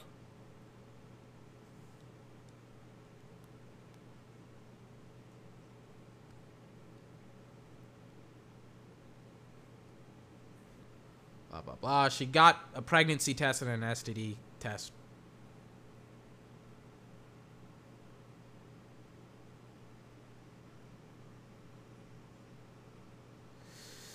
Uh,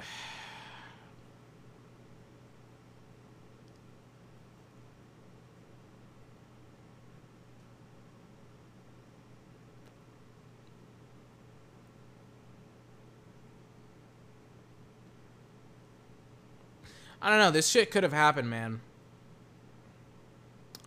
But some of this shit sounds so fucking weird. On both sides, by the way. On both sides. But, um.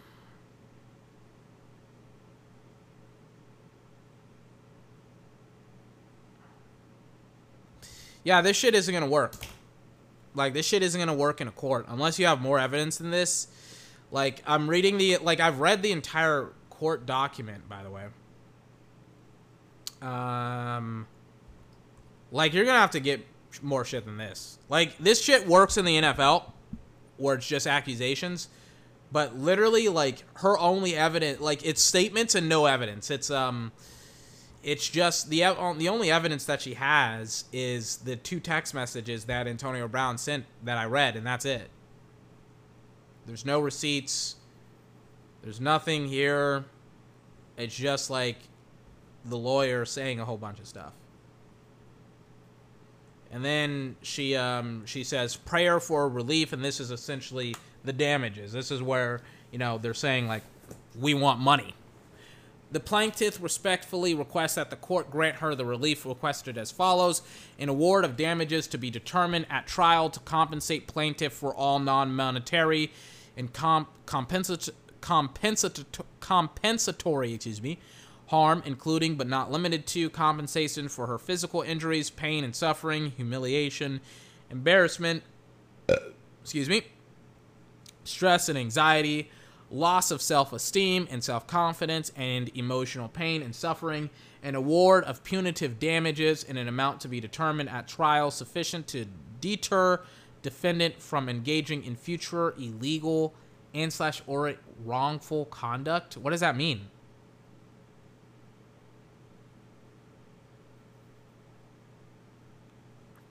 Again, that's not gonna fucking fly in an actual court like an award of punitive damages in an amount to be determined sufficient to deter to deter defendant from any what does illegal and slash or wrongful conduct mean is that illegal and wrongful conduct to other people to this person specifically to like does that mean that he can't have illegal conduct and and slash or wrongful conduct at all? What exactly does wrongful conduct mean? What is illegal I, like illegal conduct like explain like illegal uh, in, in what context?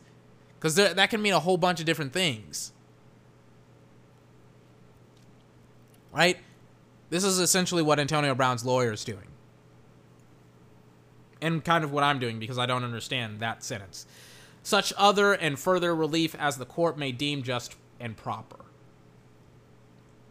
and that's it that's september 10th of last year that's it that's the entire document we have spent holy fuck balls an hour and 30 minutes on this. Um, the the whole reason why I thought I would spend this long on it, and I didn't even plan on, I didn't plan on this, but it just kind of happened.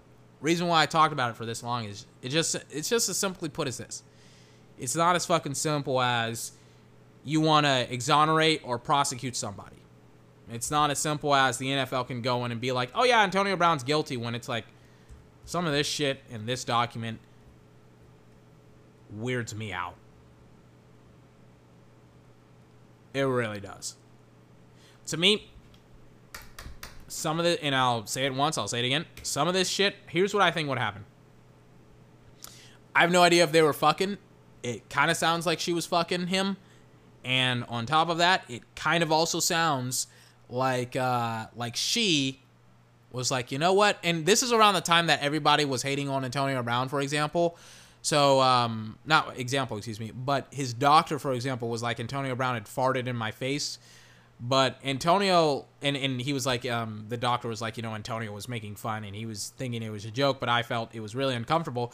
But actually, I watched that video and Antonio Brown, he was farting, but he wasn't farting in his face and he apologized for it. And he was like, you know, do you need me to move? And the doctor was like, it's all right. So of course he just kept on farting. It's kind of what happens when you're eating healthy and you're jacked and stuff like that. You fart a lot. It's like it's it's what happens.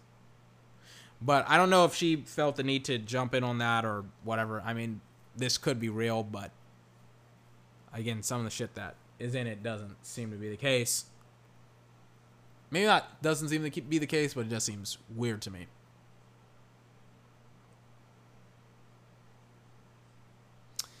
But um, you know, with this case, it's still not settled. It's still being handled in a Florida civil court. Um,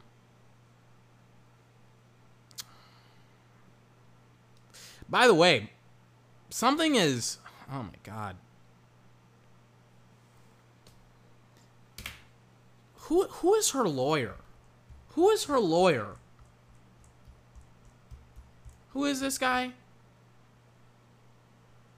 Okay. She needs to find better lawyers. Okay. I'm just some fucking moron on the internet. But out of if if I'm smart, if I'm an observant defense attorney, let me drink some water. I'm gonna fucking use my my um my opponent's evidence against them.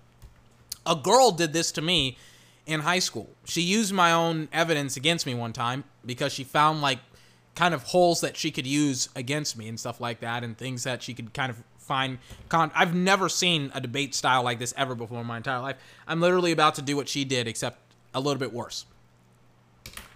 So and sh- and and this is this is something that easily Antonio Brown's lawyers could do.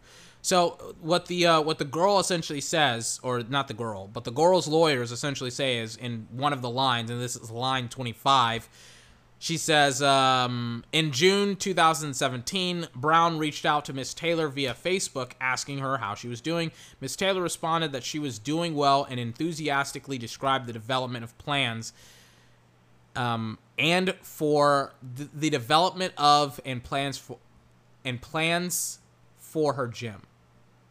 Describe the development of plans for her gym. Again, better lawyers. Your language sucks. And this is how they wrote the sentence. Miss Taylor responded that she was doing well and enthusiastically described the development of and plans for her gym. There should be a comma or something like that in there. Or you can just get rid of the and and just say the development of plans for her gym. But then I look back and remember the most important thing. It was in June 2017, Brown reached out to Miss Taylor via Facebook. Um, according to the fucking text messages, which are the only evidence that you supplied, where was it? Where was it?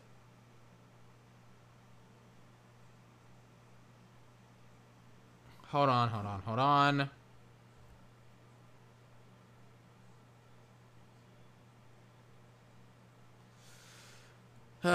you hit me up online, bitch, crying. I didn't hit you up. That's literally the line from the text message. So, what I could do, if I'm a lawyer in this case, is I could say, so if we're gonna believe what you what this piece of evidence says, the only evidence that you have in this case, uh, you hit me up online, bitch, crying. I didn't hit you up. If we're supposed to believe this entire piece of this these documents, these pieces of evidence, we're supposed to believe it all, then apparently your client hit up Antonio Brown. And not Antonio Brown hitting up your client.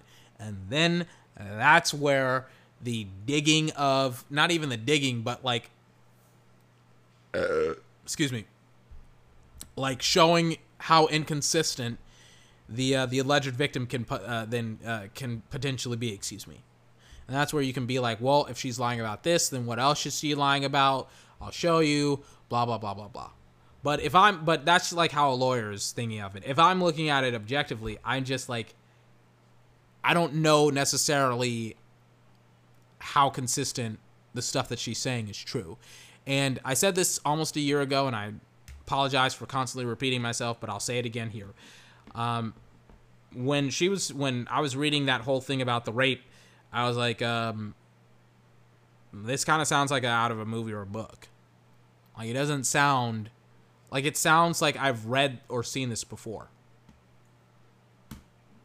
You know, like I remember, unf- like I remember it kind of reminding me, unfortunately, of like the Sansa Stark scene where they didn't show it, but it was very, very similar to like Sansa Stark in Game of Thrones and the uh, the the the the terrible prince.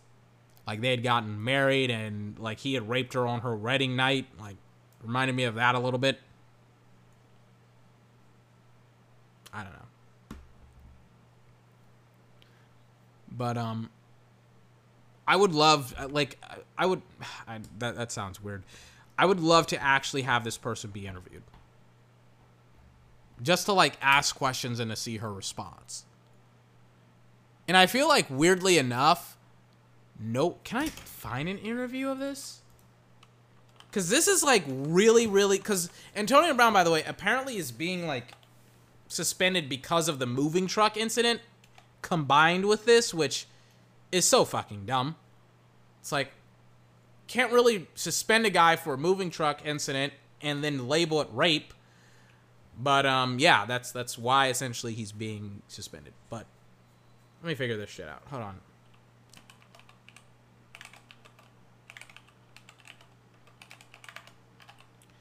Is there an interview with this chick?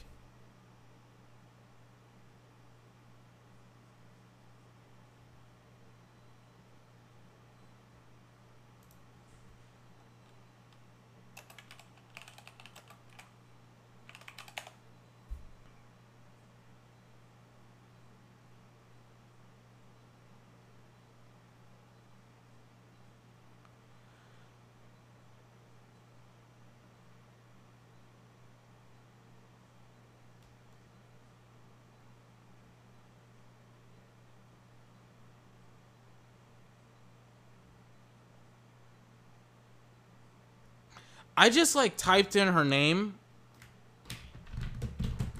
Bro, there's like so many fucking videos on this girl. Hold on. Let me mute this shit. Apparently, there's a fucking alleged video. Not a alleged. There's a video out. Hold on. Let me find a video without any any commentary on this shit.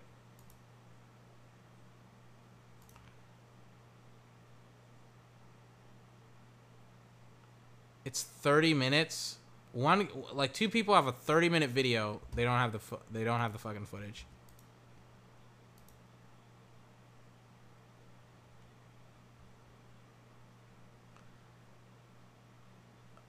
Uh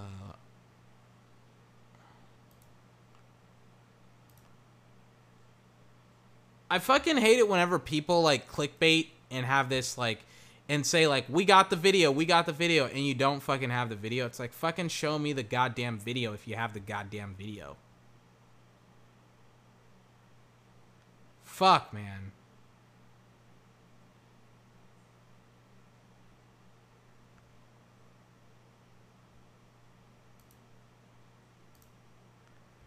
Does anyone have the fucking video or not? Everybody like teases like they got the fucking video with the alleged victim in Antonio Brown, but they don't fucking have it, which is like why the fuck are you like why would you clickbait this shit? Everybody's fucking clickbaiting me. I fucking hate this shit. Show me the goddamn video if you have the goddamn video. Here it is. It's at the fucking end of the video.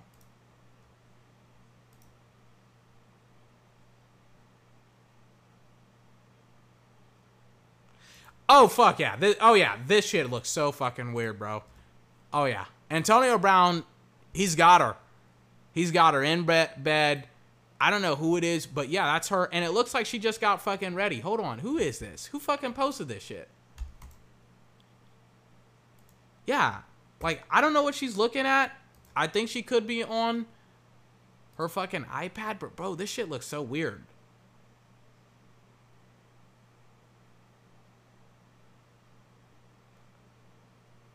Fuck am I watching? What the fuck is that? It looks like they just fucked. It looks like like it looks like they just fucked. Hold on. Hold on.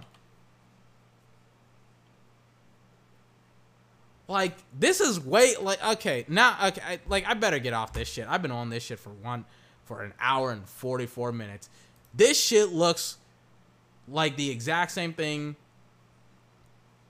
that I was talking about last week last year where I was like, "Oh my god, this does not it doesn't look right.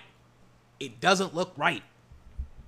So let me get off this shit cuz I've been on it for like an hour in 44 minutes. It doesn't look right. Doesn't look right. NFL should stop fucking doing this shit. It's so dumb. It's so dumb. Get off of it. You're not if follow we'll say, "Hey, we'll follow the judicial system." And I hate it whenever women in the media, they always say, "Well, women represent 50% of all fans and blah blah blah blah blah." It's like, um, you know what? I don't believe you. I don't believe you. Because when I look up in the fucking stands and I look at and see the fans, a lot more dudes in the stands and in the fucking stands than women. A lot more dudes. And I, what are the statistics on that too? And what what exactly was the test?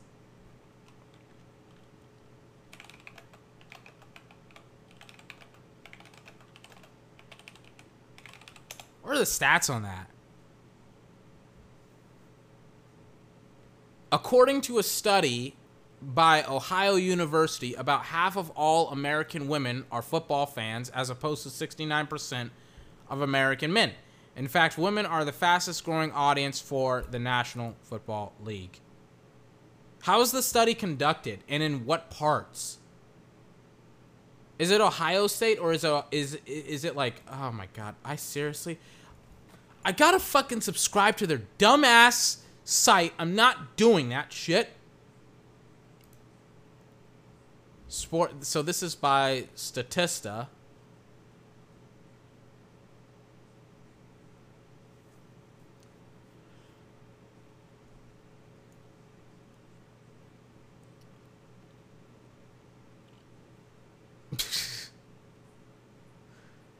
What does a fan mean? What is casual and uh, okay? So I'm on, I'm on this fan right. As this fan, this site, Statista, right? So they have the genders in two different studies. So casual fan is 42% for males, avid fan is 36% for males, and then like they don't they're not a fan at all, it's 22%. For a casual fan, it's like, yeah, oh, okay, it's 42. Avid fan, avid fan, it's 10%, and then not a fan at all is 48%. Like there's way more women that aren't fans than are fans.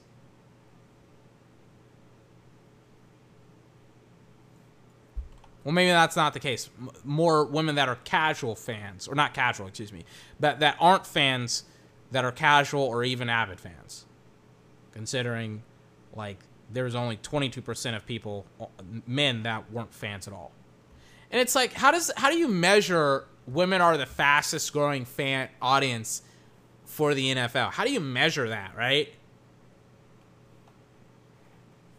Because it's like there's only two genders, so if women are starting to become like, like it, it's like how how do you how does that work exactly? Because uh, and let me ask this question in a better way: If women are becoming the fastest growing audience, it's like okay, so comparatively comparatively to men over the last 100 years, I guess, because that's the only competition that they have. It's only against men, right? I don't know. This sounds like a really, really bad podcast. It sounds like really, really male and stuff like that. I don't know. I don't know. What percentage of football fans are female? 40% of the NFL fans are female in the sport that has the closest female to male ratio. It is even estimated that the number is now nearly 44%. Okay. I also want to ask like what does a fan mean? Like how many women are are fans of football or fans of like a team? Cuz there's a difference. I'm a fan of both football and a team, but I don't know. I'm also an avid fan. I don't think a lot of people do what I do, especially when I have a podcast and most people don't. Actually, a lot of people have podcasts these days. So, I want to talk about all this other stuff. I mean, we're already getting close to like two hours. Let me go ahead and talk about it. Let me take a swig of water first. Why not? Why not?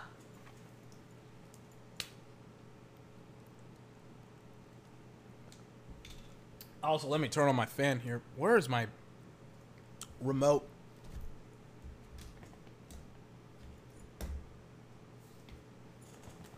Where is my remote?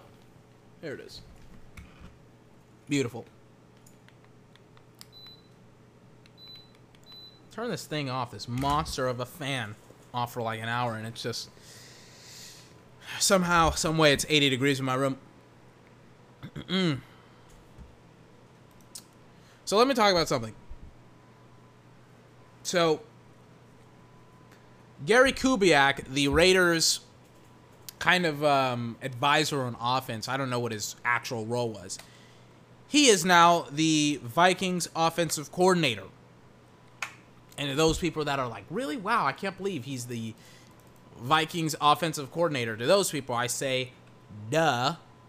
Of course, he is the Vikings offensive coordinator. He's been the Vikings offensive coordinator for how long? Pretty much since he got there, so that's probably two, maybe three years.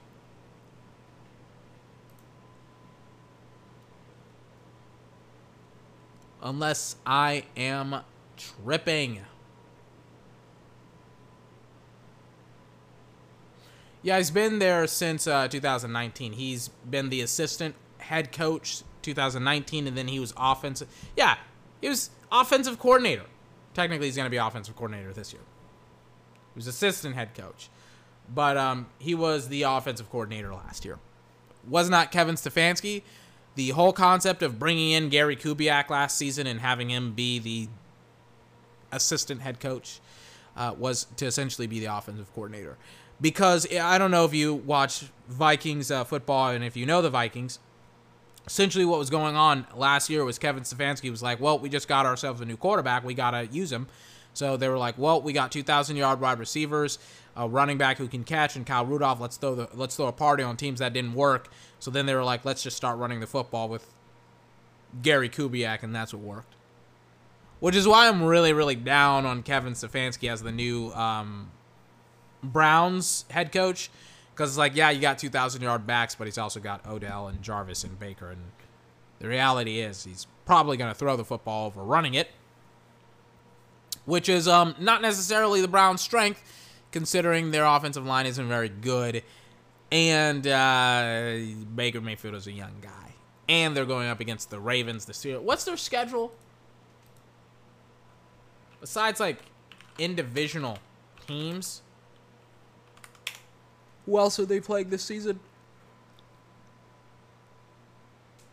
They got to go up against. Oh, okay. So their schedule's doable.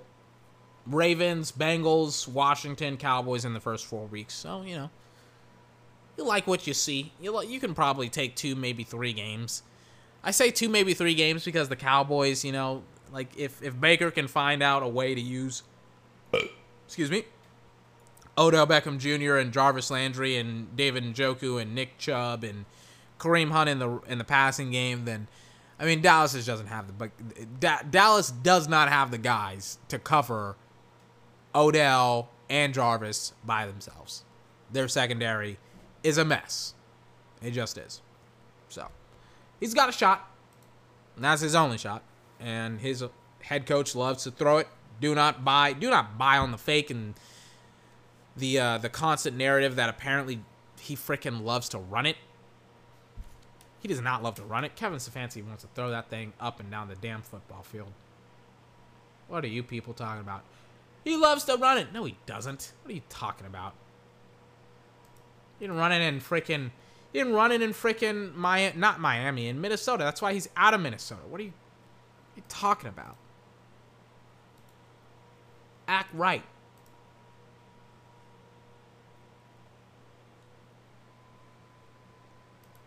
Should I talk about this before I get into like the final topic that I got to talk about? Yes. So Amari Cooper, Amari Cooper was interviewed today. Was interviewed today. What did AC have to say? 24. What did he have to say? Well, had to say a lot. Most importantly, got into this very, very interesting conversation about CeeDee Lamb. And also some of the other wide receivers on the football team. Here's Amari Cooper. Let me pull up the quote. Here's Amari Cooper talking about getting his uh, consistency together when it comes to the Dallas Cowboys. Hopefully, by the way, I do not get an ad when I play this uh, this this clip. It's gonna be a little bit quiet because that's just that's just how they fucking recorded this video. Yeah, I mean, me, Dak, um, a couple of the other receivers, some tight ends, running backs. We've we've all been getting together pretty consistently um, for months now, um, working on our route running, working on the offense, and everything like that. So we've been we've been getting a lot of work in, um, getting that timing right, as if we were you know doing a mini camp or OTAs. So, if you didn't hear him, pretty much what he said was uh, me, Dak, and a bunch of wide receivers and people, we've been getting together, and a bunch of running backs and tight ends and stuff like that, getting together, practicing pretty consistently throughout the uh, the entire offseason, as if we had essentially had training camp and OTAs and stuff like that. Now, keep in mind, Amari and Dak and Zeke, they've all gone through OTAs together, right? I was wondering, kind of throughout the entire offseason, I was like, you see all these guys working, and I'm, you know, I'm, I'm somebody who knows certain dudes that work and stuff like that and post workout videos. I was like, man, I don't see anything from the Dallas Cowboys. You know, I see some stuff from the rookies, but I don't see anything from like Dak and Zeke and Amari and Gallup. I'm like, where's the videos at? Where are those guys at? It's like if you remember in March, Dak and Zeke and the Cowboys had come under fire because everybody's like, "Why aren't you guys socially distancing?" And it's like I like they got in trouble for taking a photograph together, and it's like meanwhile now you got Brady and all these Bucks players practicing together. Some people wearing masks, other people not. And um, I was wondering that question myself. I was like, man, why aren't Dak and the Cowboys like? Where's some footage of them practicing and throwing together, right? And then I see Jane Slater on Twitter. She's got these pictures of Amari Cooper on this football field, kind of in like this forested area. Catching passes, man. Like these pictures, right? I'm like, hmm. I'm like, this, this picture looks familiar. Let's hear what Amari has to talk about, you know, getting ready for the NFL season, and then I'll talk about some of these pictures. Another year because I've been training, um, but uh, in terms of the team, I feel like uh, everybody has been training. Everybody's been working hard in their off season, um, and everybody is on a, a, a, even playing field because you know all the teams are starting late. So. Uh, you know, whatever the situation is, whatever the circumstance is, I feel like we're going to be ready. I know I'm going to be ready. While you secured your loan. So he's going to get asked a question. This is very, very important what he's going to say um, right uh, next, and it's going to be muted because the audio is bad. Or, or, or concern on your part Not muted, but it's like it's going to be like muffed because the uh, the audio is bad. Didn't happen. Do you believe it? It's funny. It's like literally every other like football team can get like good sound in for like their players ask getting asked questions, except for the Cowboys. It's funny how that works. It will happen going forward, or, or, or just how do you view his contract status going into this year? I don't speak. I don't speak on other people's contracts. Oh wait, no, that's not it. My bad. So, a couple of uh, like a week ago, or maybe even two weeks ago, Dak is seen with his uh, with his girlfriend not even seen, but they're taking a picture. Right? It's this girl. No idea who she was at first. Oh. She is the French fry girl. She is the girl that was at Dak's party. And technically, this party that this girl, his girlfriend was at Natalie Buffett. That's his. That's his girlfriend. This girl that was at his party like four or five months ago that he got in a lot of trouble with. She was the girl eating the French fry, right? So, turns out she's his girlfriend. Now, I don't care about any of this shit. but I, I, was like, yeah, you know, I, I kind of want to, kind of want to look at it, right?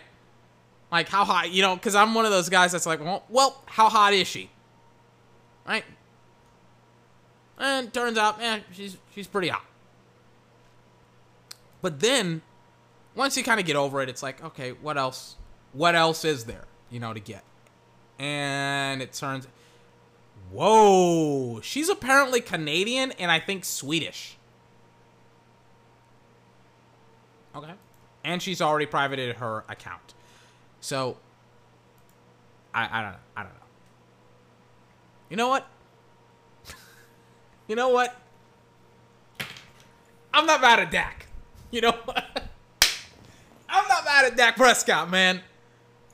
Dak is out here dating Swedish Canadian models.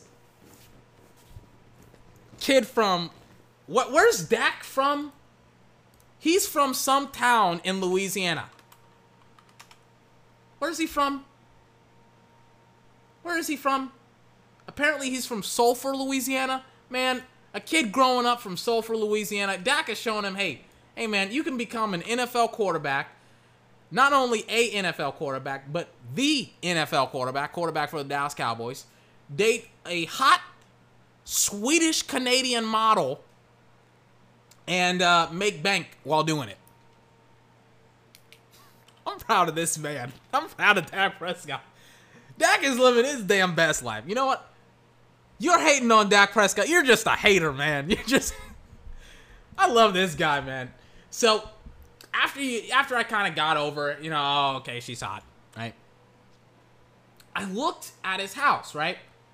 Because I'm an observant person, and they take a picture on their balcony, on his balcony, right? And behind his his house, so he, you know, he's on the balcony of his home. He has like a swimming pool, and then he has this gigantic backyard. But he also has this fenced in area. And I was like, what's that behind? That's a football field. That's a football field, and Dak, without the goalpost, thank God. That's a football field in Dak Prescott's backyard. You may be asking, well, 24, what's the relevance? What's the significance of that? Relevance, the significance of a football field being in Dak Prescott's backyard is for the exact reason that we are in a, uh, a pandemic. Apparently, this field just got fucking finished. The reason why it's important to recognize Dak Prescott has a fucking football field in his literal backyard. Hold on, I got a burp. Excuse me. And so that way he can not only have practice whenever and wherever he wants, but he literally only has to fucking step outside of his front door, or technically his back door, to get it. And it's a fucking private fucking area, right? There's no more, hey, we're going to a high school like we're Tom Brady and we have to ask. It's like, because everybody will fucking be on that shit in an instant, right? Which is also why probably they didn't do it. And when when you listen, if you go back and I can't, and I completely forgot where it was in the art in the interview, but when when I was listening to that interview, Amari was talking about how they now go to Dak's spot, his house, because it's newly finished. But before that, it was in another location. Where I don't know, and he doesn't say it. Probably not in an actual team facility because the team facilities were closed. If you're thinking, well, they were just in the Star, they were not in the Star. The Star was closed. So this whole building of the football field is, hey, just in case if we need it, we got it. It's like a basketball player having a basketball court in their fucking backyard. That is so fucking dope, man. And now that's where they go. And they, I don't know where they practice, but it's probably secluded. It's probably pro- quiet and private. Because Stephen Jones got on them and he's like, well, you guys can't post shit anymore. And Dak's like, fine, I'll fucking build a football field in my backyard and we'll post whatever the fuck we want to post. So that's where I saw the Amari Cooper catch. I was like, the, him catching. And by the way, Amari Cooper now has sideburns. Apparently, that's now a thing as well. But I'm like, this is where Amari Cooper was catching the passes. He was catching them in Dak's backyard. And he also goes in and talks about CeeDee Lamb and how CeeDee Lamb and him were working on their routes. I'm telling you, Dallas is prepared, man. There are teams that are going to come into this season that didn't fucking work and didn't fucking prepare. I'm telling you, the offense of the Dallas Cowboys is not going to be one of those teams. Like, at all. Speaking of Dallas, let me play you something. Speaking of Dallas being unprepared, let me play you a breath of fresh air. And uh, and the Dallas Cowboys' new head coach, Mike McCarthy, addressing the uh, the football team. So this is Mike McCarthy. This is a highlight. This is a hype video, I guess. I don't know what it is. Hey, Dallas Cowboys YouTube channel with the shitty editor that literally only posts like one minute videos every single time because he's too lazy to fucking edit more than uh, a video with more than one minute in it. Why don't you fucking post better videos and maybe I'll watch them more. But um, and maybe you'll get more watch time and maybe you won't actually get close to being freaking booted out uh, for top subscribers on an NFL football team by the Raiders, man. What?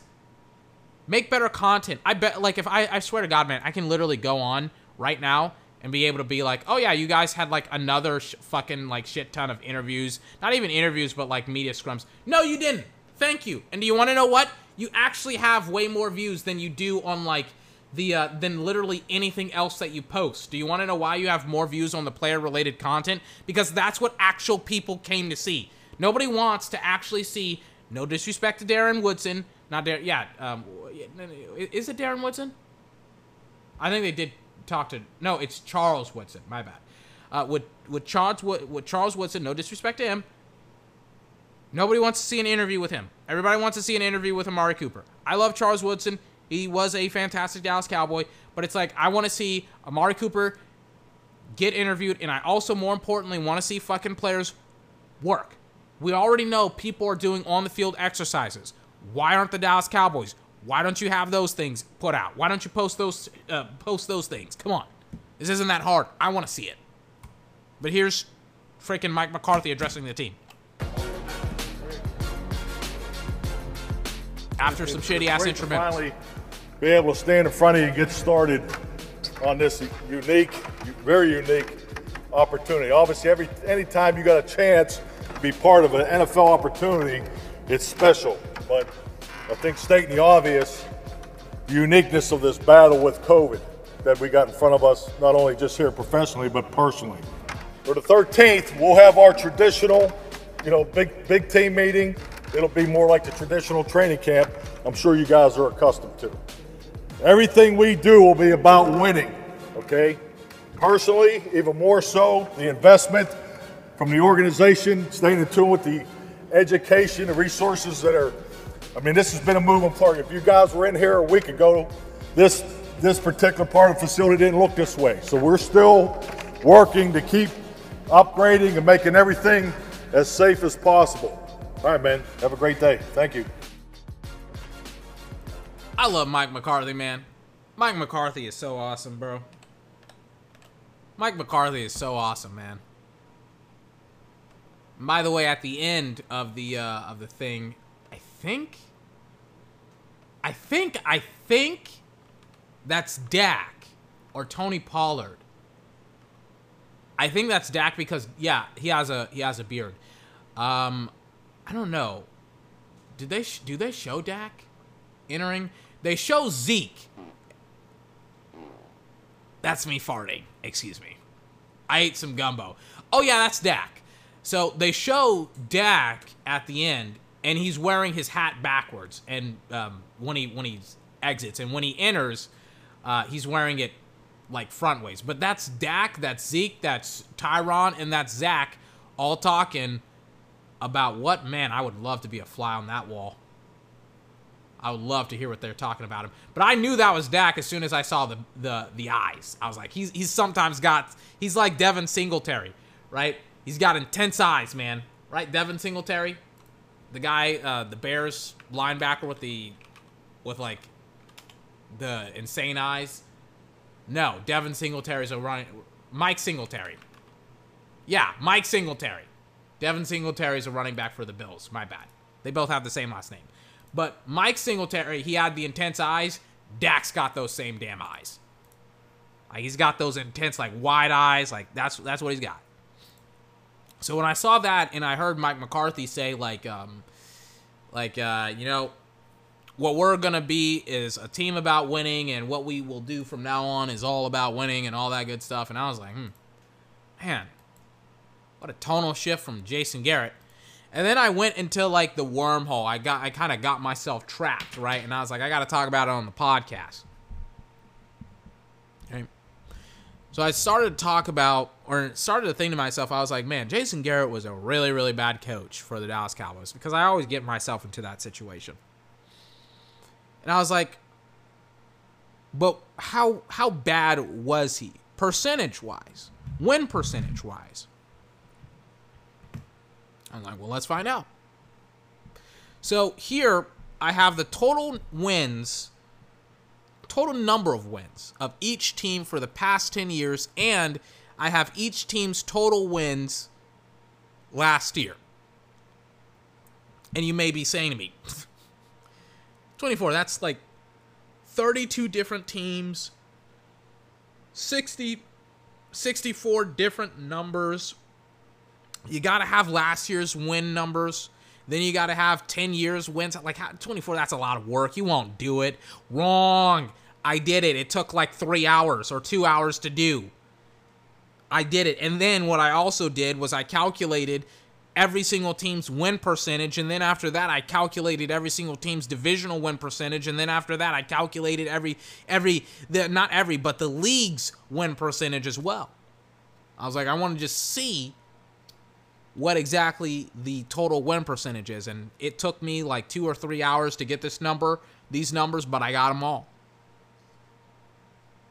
But this whole conquest started off with me remembering that Saquon Barkley said, or not even Saquon, but apparently somebody within the Giants organization, maybe it was Jason Garrett, had said that our offense is going to be very similar to Dallas's offense. And then Saquon Barkley saying, I've spoken to Zeke about the Dallas Cowboy offense because apparently our offense is going to be very, very similar to what the Dallas Cowboys offense is going to be. Let me pull up. Let me pull up the Giants schedule.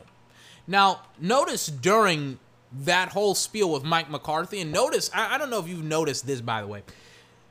Cowboys offense hasn't been leaked. Nothing really has been leaked except Dak's contract negotiations, but that's been leaked. But nobody knows. Like like Dallas hasn't come out and said we're running the football, right? Mike McCarthy has said we're going to give the football to Zeke, but it's like that's relative. It's like how how much is that going to be the case? Right? But Mike McCarthy has been pretty close lipped about their offense. He hasn't even mentioned like whether or not or not even whether, but how they're going to use CeeDee Lamb. He hasn't even mentioned if they're going to run 11 personnel. He's been interviewed a lot, by the way. I find it very, very interesting that Dallas, with a new head coach, has become very, very close and tight-lipped with Jason Garrett. They're like, eh, you know, we're we're running the football, right? With Saquon. We're running the football with Saquon Barkley, right?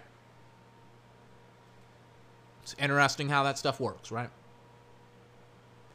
And I remember thinking to myself, I'm like, how does that even leak?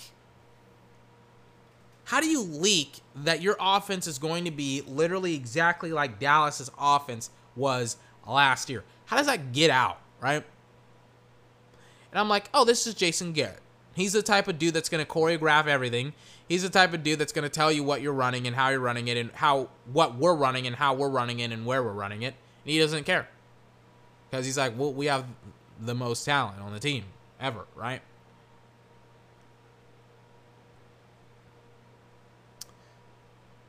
So I went ahead and I looked at the Giants' schedule, and they got they are in for a doozy.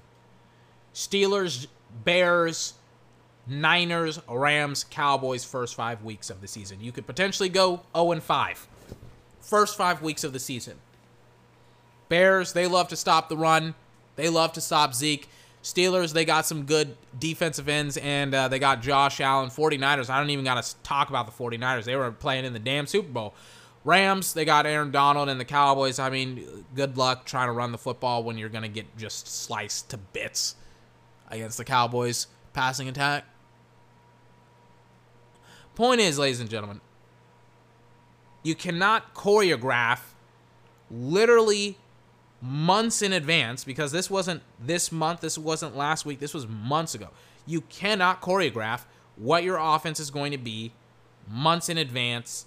And now every single team is like, oh, yeah, we'll just prepare for them and we'll find the, the bad tape on Zeke and we'll find the bad tape on Saquon and we'll find the games where Dallas did not work or Dallas's offense did not work and we'll just exploit them and we'll just figure it out.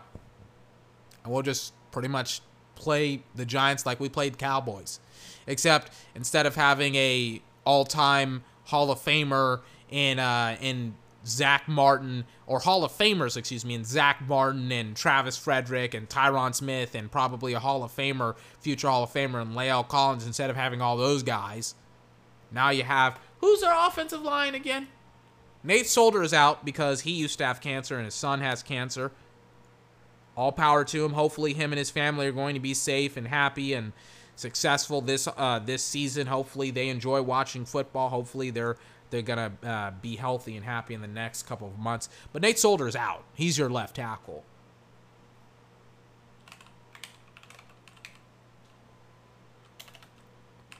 Let me look up your offensive line. Roster. I can't believe I have to type in roster. And then I got to go to their website to figure it out. Figure it out! Let me see it. Mm. I hate fucking depth chart, man. Depth charts. Like, I should have a fucking player. I should have a position because I want positional groups. I want to just press a button, be able to look at your positional group, and be able to be like, oh yeah, this is this is what I want. And I'm on the the NFL.com. Their site fucking sucks. Every site doesn't do this. Hey guys, have your positional groups on your have a positional group on your site so that way I can just press a button. At least CBS does it right where I can just scroll, but fuck, man. Give me a fucking break. So, is it alphabetical order? Yeah, it's alphabetical order. It's not by starters. So Andrew Thomas is um, is the guy that they drafted. Um, they have Cameron Fleming. He may play left. It may be Andrew Thomas going up again. It may be like I would put him on. I, I, I don't know. I would put him at left tackle at this point, and see if Nate uh, Nate Solder wants to play right. But um, they're in trouble, man. They are in trouble. Giants are uh, are are in a really really bad spot. Offensive line, of course and they don't have Hall of Famers. So when you get to this situation, when you get to this point in the season, when you when the Steelers have to prepare for you, they they're like, oh, we have a great secondary, and uh, we can probably stop the run. So we'll just force Daniel Jones, a third year young guy, third year player, to throw it on us, and we'll say, hey, Daniel, beat us with your arm and Sterling Shepard and Golden Tate and Evan Engram and a bunch of nobodies on your football team. Please and thank you. You know? You want to know what he's going to do? Interception, fumble, interception. Game is lost.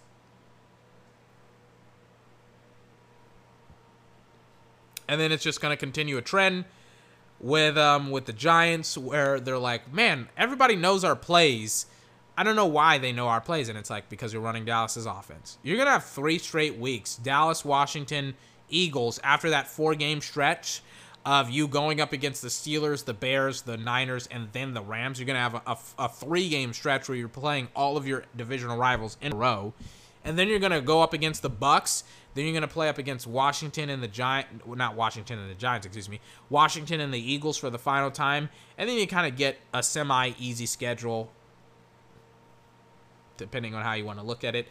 Um, Bengals, then Seahawks, then Cardinals, Browns, Ravens, Cowboys. Not fun if you're a Giants fan. Not fun at all, especially when your head coach or your uh, uh offensive coordinator is telling other teams exactly what you're running. It's not smart, it's not clever, it's not tough, it's stupid. But I got the win percentages all the teams, and we'll end with this. Got all the win percentages of all the teams. You may be asking me, 24, do you really have all the win percentages of all the teams in the NFL throughout the last 10 years and last year? I'll say to you, you darn Skippy, I do. Ask me who, you know what? I'll go to the Bengals. Bengals, they won 52 games. They won 32% of their games. They also won six games last season, 37%, uh, 37.5 win rate. Mm. Mm-mm-mm. That doesn't fucking make any sense. Am I sure on that? Hold on. How many games did they honestly win? Why were the line? Oh, I was like, why were the Lions? Why didn't the Lions draft higher, right? So I was like, why didn't the Lions draft higher? And it's like, oh, because the Lions. No, they drafted three, right? The Lions, they won't. hold on. Did I seriously do this? I think it's like tiebreakers and stuff like that. So yeah, the Lions were three and twelve. Because how how many how many games did the Bengals win?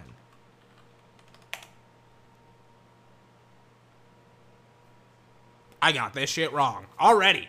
Fantastic. I'm already making a donkey out of myself already. So I was like, so already my numbers are already fucking off. I'm like that doesn't make any sense. I I can't believe I didn't catch the fucking Bengals. And you want to know what I did? You want to know what I did? I took last year's win record, which they were 6 and 10, right? And I was like, that doesn't make any sense that the Bengals aren't first, right? I got every other team right. Make no mistake about it. I got every other team right. But uh, the Bengals, they're 2 and 14. What happened was, and I'm now like freaking like eye rolling. My, let me, can I do this right now? Yeah, let me do this right now. It'll only take like two seconds. And luckily, this doesn't affect the 10 year graph. This ju- graph, excuse me. This only affects. Actually, it kind of does, but only a little bit. By only like maybe like point something percent. Fuck, I'm bad at analytics. But what I did was, and this mistake is sucks, but it happens. Uh, what I did was I looked at the 2018 record and it was six and ten, and I fucked it up with the 2019 record, which was two and four, two and 14, excuse me. Happened. So let me go like two and 14, two divided by 16. What is that? What's that one percentage? And I just got a text message too. No, I didn't. Oh no, I didn't. Oh, okay, I got it like three hours ago. It's already too fucking late. Uh, let me fucking do two divided by. Oh man, I prepped so much for this, and it's like the first stat that I read off is already incorrect. Hold on, two divided by sixteen. Oh, they only won twelve percent of their games. Okay.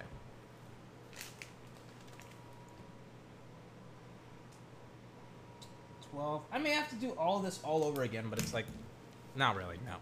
So Bengals, they won only two games, so they only won 12% of their games. Let's go on to a team that I actually fucking did right.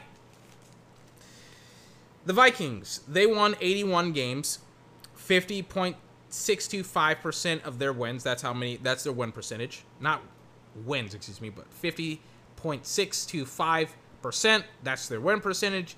They won 10 games last season, 62.5% win rate. Please, for the love of God, please tell me that the Vikings actually won 10 games last season so that way I don't seem like a donkey on on uh, on the podcast once again. Please, please, please be 10 wins. Thank God. It is 10 wins. So you get the point, right? I fucked up, but I also I'm also like I have the numbers. My numbers are actually correct, right? Chiefs, they won 96 games in 10 years, 60% win rate. They won 12 games. They had 75 a 75% win rate. Like the Chiefs, they were awesome. Like I could go on and on. Besides the freaking Bengals, sue me. It was a mistake. I fucked up, but it won't affect it that much. But going back to Jason Garrett, right? So I wondered. I asked the question, like, honestly, honestly, what is the win percentage, the average win percentage of the NFL? and I spent three hours to essentially learn that it is or was exactly what I thought it was, and that's it, it's pretty much around 50%. In the last 10 years, it was 49.22%, and um, this year and the last, like last year's one percentage, it was 50.58. So if you're winning like 50% of your games, you're average. You're average. And um, I gotta play this Jane Slater clip before I fucking before I fucking like go any further than this. Let's play Jane Slater on the Rich Eisen show She's talking about Jason Garrett. Garrett, how come he doesn't get the credit? I'm serious. Like again, you just mentioned that game against the Saints. Everybody was ready for the Saints to go ahead and steamroll Yeah. the Cowboys, okay? Because he's that's all Jason does is clap, right? That's the idea. That's he's Poor the, Jason. He's the clapper. He's such a different guy too, away from the cameras. He What really is. Okay, give me give me something on that, Jane. What do you got for me When- on that? So he does these off the. Uh, it's it's a it's the walk off, and so that's when he's not on the podium, and you sort of get real Jason Garrett, and you hear him say it from time to time. Well, that's a discussion over a bunch of lemonades, but he really is this really interesting, interested person. As a matter of fact, funny story about Jason. I've got his number. I'll reach out from time to time. He will not return one text, one call, no matter what the situation is. If I'm giving a heads up about something coming down the pipe, don't hear from him. My dad and I went up to the facility to do a, a tour. My dad, obviously, big Cowboys fan growing up in Dallas. Mm-hmm. And Jason spent probably 10, 15 minutes with my father. Mm-hmm. And I sent him this text message. I said, I really, really appreciate that. That meant a lot to me. I get this text message. Just, mm-hmm. it meant so much to see you interacting with your dad. Now I get where you get your personality. And so I wrote back, so this is your number. That's sort of the dynamic of our relationship. Right. But he really, the reason why I say, everyone always says, well, they're, they're always a mediocrity. I'm like, well, they've only had one losing season under Jason Garrett. And the players speak pretty freely to me. And not one of them has thrown him under the bus. He continues to garner their respect, uh, their attention. You start hearing guys talk the way that that he talks. Dak really respects him. Um, so I think that's the reason why Stephen Jones and Jerry Jones keep him around. They respect him too, but I think they just haven't had a better candidate. I mean, show me someone better that the Cowboys would potentially go after. I'd rather go with the devil that I know if I'm those guys than someone that I don't. Well, So, technically speaking, he's had two losing records under the under the Dallas Cowboys in 2016, or not 2016, in 2010, uh, where he took over halfway through the season with Wade Phillips. He was six and ten. And yes, I don't I don't care. I don't care because I counted it. I counted it for Mike McCarthy when uh, when his butt was fired by the frickin' the frickin' Packers halfway through the season. I'm counting it for Jason Garrett, and he also had another losing season, four and twelve in 2015 without Romo. But do you want to know what? I don't really care about losing seasons. I care about how many times you make it to the damn play- playoffs. Do you want to know how many times he's make it made it to the playoffs in the last 10 years? Three times. There's coaches in the league that have more playoff victories than Jason Garrett has playoff appearances.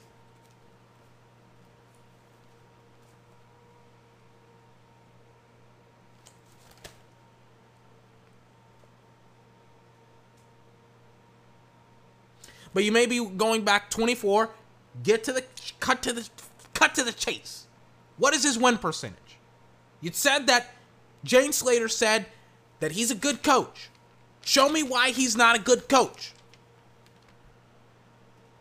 You said that the numbers were 49.22% and 50.58%. We'll just round them to 50%. We'll say 50% is average when it comes to the win rate of an NFL coach. You got to win 50% of your games to be average. To pass, essentially. What is his win percentage, 24? He's below average, right? Wrong. If he was below average, he would uh as painful it is as it is to admit, he would not have had as many 8 and 8 seasons. He has won 53% of his games in the last 10 years. That amounts to 83 wins. 53 tech technically the accurate number is 53.75% of his games, which is 83 wins. Last season, he won eight games, which means that he only won 50% of his games. So last year, he was average. You may, be asking me, well, 24. I thought you said he was a bad coach. He is. With 24, he has an average win weight. He's not bad, he's just average. Take a look once again, Podna. Take a look. What did I say? He has less chances to go to the playoff. Not chances, but he has gone to the playoffs. Less than some people have played playoff games in a single year. He has three times, three years, excuse me, where he's gone to the playoffs and played in, I think, five games. Five games. Maybe four. There's people with four Super Bowl victories that I'm going to point out to you on this list. And on top of that, 50%, 53% ain't nothing. It really isn't. What do you think the good teams win percentage is? Just throwing it out there. What do you think it is? Don't tell me the Patriots. The Patriots, they're an anomaly. And I have the Patriots numbers as well. Don't don't tell me 24. What's the Patriots? Don't tell me the Patriots. What do you think the Saints wins are? Saints got 100 wins. 100 even wins, that equates to 62.5% win rate. Last year they went 13 and 3, so their win percentage is 81.25% of games that they win. Hmm. What about the Seahawks? Again, same thing, 100 wins. Same numbers. 62.5%. Last season they won 11 games, so it was 68.75%. Oh, you want me to do the Patriots now? Okay, Patriots 125 wins. Now you're starting to see the anomaly, right? They they win way too many games. By the way, there's 10 games in a season and I didn't count playoff games. That would be completely unfair to Jason because he barely plays in any. But and, it, and it's kind of a hard number to quantify, to be honest with you. But specifically with Bill Belichick, him specifically, he has 125 win, 70% win rate. That's that's a unicorn. That doesn't happen. Last year he won 12 games, 75% of his games he won. Ravens and Steelers, they all got close to really uh, to 100 wins. Ravens 98, Steelers 102. Ravens had 61.25% of their wins, or Uh, a 61.25% win rate. Steelers had 63.75. Steelers sucked because of Big Ben Roethlisberger. They didn't have him, and the Ravens were on fire with 14 wins, 87.5% win rate. Chiefs 96 wins, 60% win rate, flat. 12 wins last season, 75% win rate this season, last season. Then finally, uh, we'll go back to the Packers' last 10 years. Obviously, you got to count the Mike McCarthy dominance. 102 victories. Some of that is Matt LaFleur. 63.75% win rate. 13 wins last season, 81.25. You may be saying to me, 24. That's not average. 60 something percent win rate, that's not average. Those coaches aren't average. Those coaches are above average. Well, do you want to know what all the other teams have in common that don't have those guys, don't have those win rates, they don't have those coaches? A lot of those teams, like the Bengals, who I fucked up. What was the last head coach? Who was the last head coach? It was Marvin Lewis. And you saw what happened with Marvin Lewis. Right? Let me look up the Bengals really, really quickly. You know what? Let's just even count the Bengals. Let's just give them the benefit of the doubt. Let's just, you know what? Let's just, let's just say, you know what? Even though they were 10, 2 and 14 last year, let's just say, you know what? Let's just say they were 10 and 6 and 5 or 6 and 10, excuse me. Let's just give them that because it was my fuck up and it's not that big of a deal. It's not like they're actually going to win anything. So they had Marvin Lewis from 2003 all the way up to 2018. That's 15 fucking years. They went to the playoffs one, two, three, four, five, six, seven, seven times. Lost in the wild card every single fucking time. No playoff fucking victories in 15 fucking years. Mm, mm, mm. Now, the thing with the Bengals, just like the thing with the uh, with the Dallas Cowboys and Jason Garrett, is that it's like, yeah, you know, you had uh, some 12 and 4 years, some 10 and 5, some 11 and 5, some 10 and 6, but no playoff wins, no playoff wins, no playoff wins, no playoff wins. Mm, mm, mm. And once teams kind of, once people got over the shock of that, and once teams wanted to play them well, it's like, oh wait, you know, the Bengals kind of suck. They had good teams, they just didn't want to keep their players.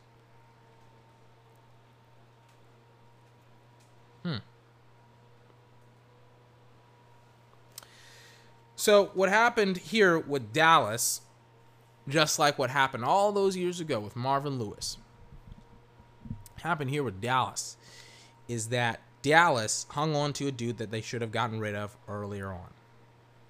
But they didn't because they liked him a lot. And when you compare him to actually good head coaches, he falls very, very short. I have the head coaching wins. The head coaches. uh, the win percentage coming out of a bye week too, because I just wanted to take a look. Right.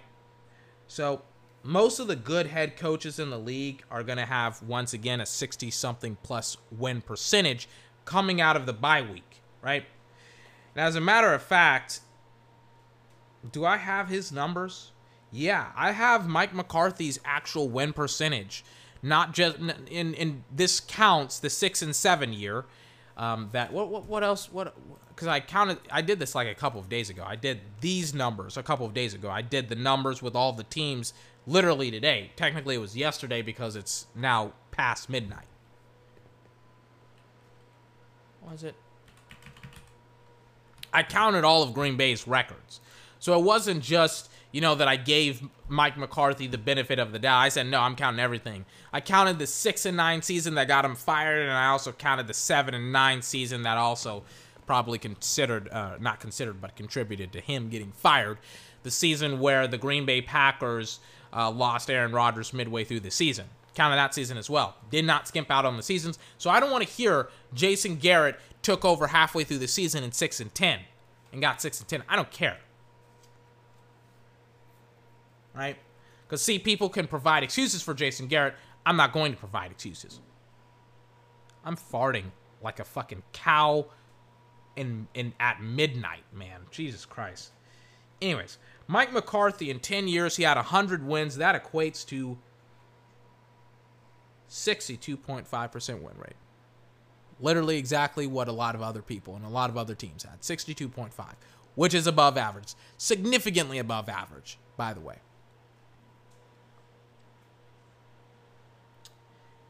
Then on top of that, I looked at postseason victories because I just wanted, I just wanted to check it out. I wanted to see what's going on with postseason guys, right? So Jason Garrett, you're gonna love. You are going to fucking love this, man.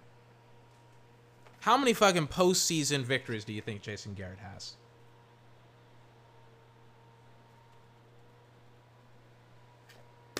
How many? He's got how many? I, I wrote it down. Now I gotta fucking look it up again. Shit. How many postseason victories does he does he have? Oh my god, Jason. God damn it. Does he seriously have five?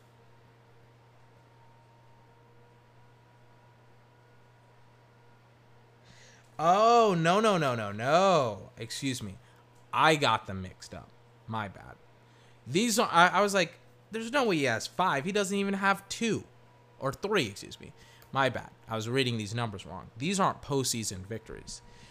These are victories coming out of a bye week.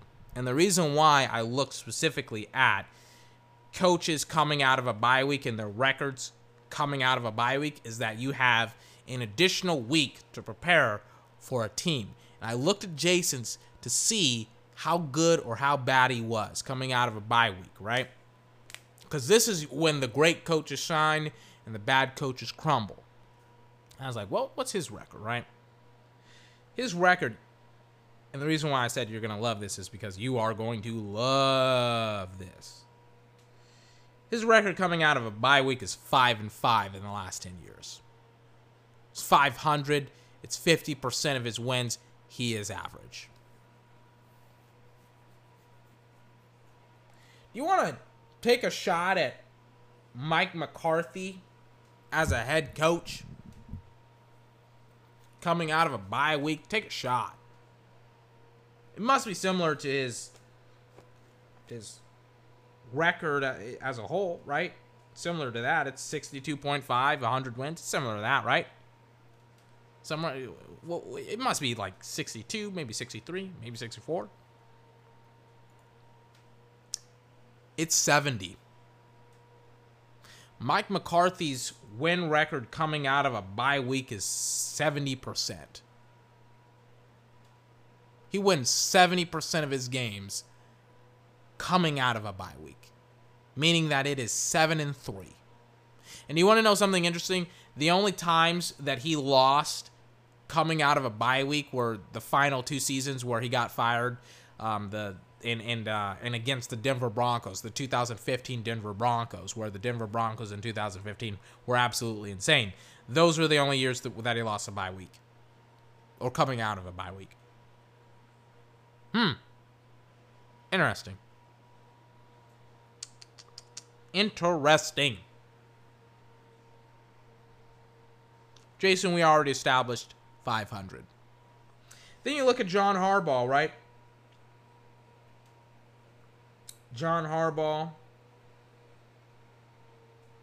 some weird reason, I didn't do the math correctly on this, but I just looked at postseason wins for other head coaches as well. Because I just wanted to show you, I guess, how ridiculous it is to say that Jason Garrett is a good head coach. Because these are good head coaches. John Harbaugh has seven postseason wins. Mike Tomlin has five. I didn't do Bill Belichick because it's ridiculous. He's ridiculous. He's a unicorn. But I did Mike McCarthy, and I found that he had nine postseason wins. Want to know how many postseason wins Jason Garrett has? Jason Garrett has two. He has two postseason wins. So head to head, coming out with coming out of a bye week, Jason Garrett is terrible comparatively to his competitor, literally the guy that took his job. He's also terrible with postseason wins, which is coaching, by the way. It is coaching because now coaches get to look at your tape in, in the regular season and be able, because they have the tape now, and they're like, well, what does this team do well? What do we do well? And what do they don't do well? And then we'll attack their weaknesses. I remember this all came up. This whole conversation, this whole topic of Jason Garrett, it all came up when I saw that damn, not even damn, what, what was it? Can I find Jason Garrett at a, at a Dodgers game? Please tell me I can find it. Let me try and find it.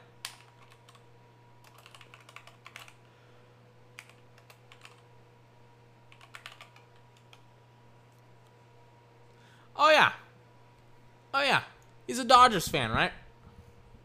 He's a Dodgers fan. So he was at the Dodgers. Got the Dodgers, right? Apparently T.O. went off on him as well. So he was at the Dodgers game, apparently, right? And he likes to go to the Dodgers. I guess he's a Dodgers fan, so he's like, let me go watch the, the Dodgers, right? I love how, by the way, the NFL posts this, like, black like thumbnail with Jason Garrett with like tears in his eyes saying Jason Garrett officially fired as a head coach. It's like it's as if it's this big fucking thing and everybody cares. Like, oh my god, he's a beloved head coach. Nobody fucking cares. Oh my god, I gotta I gotta play Shannon. I gotta fucking play. Uh, you know, I'll play Skip and Shannon. Here's Skip Bayless, fucking talking about Jason Garrett fucking going to the fucking dumbass Dodgers. I'm a Dodgers fan. I want to watch the Dodgers. It's like, how about you watch part of the game at home? How about you don't actually go to the football game? Not the football game, but the but the baseball game. Here's uh here's Shannon Sharpe talking about it. No, got none. None? Look, I, I love Jimmy, and he works here with us, but Yeah. Jimmy did not work 24 hours a day. And just because, who said he didn't get his work done? Listen, from 1996 to 1998, Skip, we won 39 games. We won two Super Bowls. We won two division titles. And our coaches, we would come fly in on a, from a road trip, and the coaches would not even go home. They would stay and break down film. And on bye weeks, we got Friday, Saturday, and Sunday off. We had to be back by noon on Monday. I can assure you. Now, maybe the coaches didn't go to games, but they weren't in there. Mike Shanahan made it abundantly clear. I want you guys to get away. Skip. Mm. To say because Jason Garrett has a life that's not breaking down and putting in game plans 24 hours a day, what message? What look? It's the bye week. They make it seem like he's at the game on a Friday night and they play on Sunday. That's not the case. Mm. So, so in other words, Jason Garrett is supposed to have no life that isn't football related during football season. Mm. Skip, Yes. you and I know. Yes, Shannon. Yes, goddammit. I thought he was gonna be on my side because Shannon, he he refs Goat James. I thought he was gonna be on my side repping Goat James and not representing this mediocrity. God damn it, Shannon. Now I gotta skip you. Go to skip. Where's Skip? I gotta play some Skip. Go ahead, Skip. Say what you gotta say.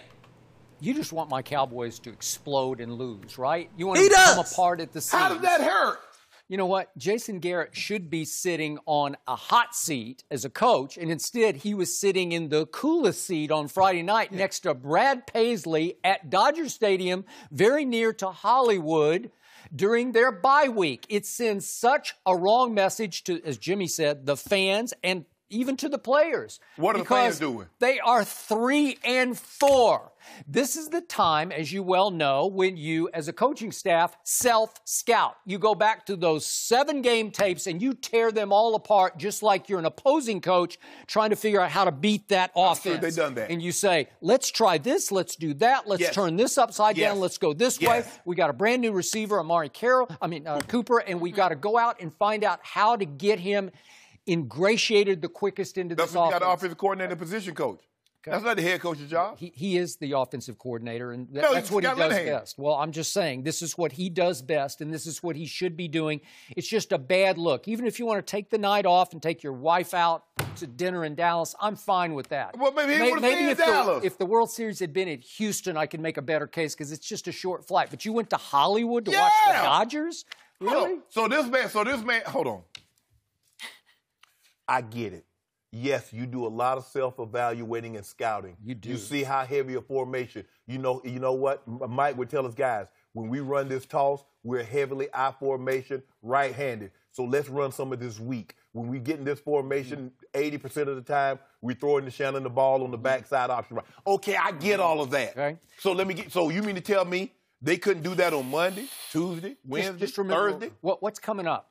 The Titans visit the next a week from tonight on Monday Night Football. The Titans are third in points allowed. Is that good? That's pretty good. That's one notch behind the Dallas defense. Is that going to be a low scoring battle? Yep, it will be. Probably not. So won't you need to spend a little more time on the Titans? And then guess what happens the next weekend? You have to go to Philadelphia. Maybe you could get a jump on scouting Philadelphia. I don't know. No, I'm no, just no, saying. no, no. Yeah. Why are you getting the See, jump? you- you just want See? them to lose. You see what you're doing? Now all of a sudden you putting everything you talking about Philly. Why are we worried about Philly when we got the Titans? This was two years ago. Two years ago, and it's still. I am I am so Skip Bayless on this. I. I don't I don't know what Shannon is doing, man. But I'm so Skip Bayless on this because man oh man I I have seen good coaches take the bye week and utilize it as like Skip said, they tear down the first seven. The first seven weeks or the first eight weeks or the first two weeks or the first three weeks and they look and they see like how exactly what exactly are we running? What's successful? How can we beat our offense? How can we beat our defense? What are the holes? What are the gaps? What can we do to compensate like they figure all this stuff out in the bye week because it's additional time but when it comes to jason doesn't use the bye week he's like eh, you know well i'll just i'll just bs my way through it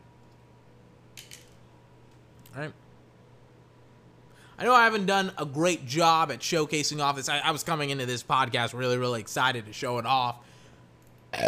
Excuse me, show off my analytical data gathering skills, and literally the first thing that I said went was wrong.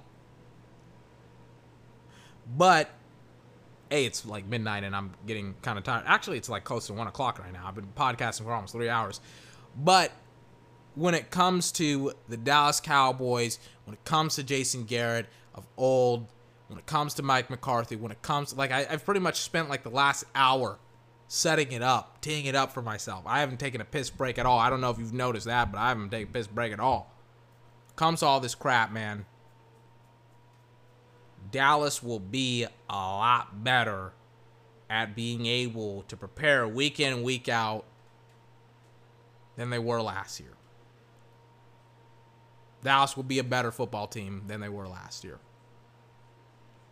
And I just don't get it. I just don't get the uh, the selling of the stock. Literally, when the stock is about to hit its peak, when it's literally about to soar through the through the sky and just soar and be the best stock you've ever bought in your entire freaking life. Don't get it. But people, a lot of people are like, I'm out. I'm like, I'm all in. I'll buy your stock. I'll take my victory lap when it comes. When Dallas makes the playoffs and the Eagles don't, when Dallas is the one seed and the Eagles aren't, when Dallas starts looking like an actual football team this year, not next year, not in two years, not in three years, but yes, this year, I'm gonna fucking take my victory lap.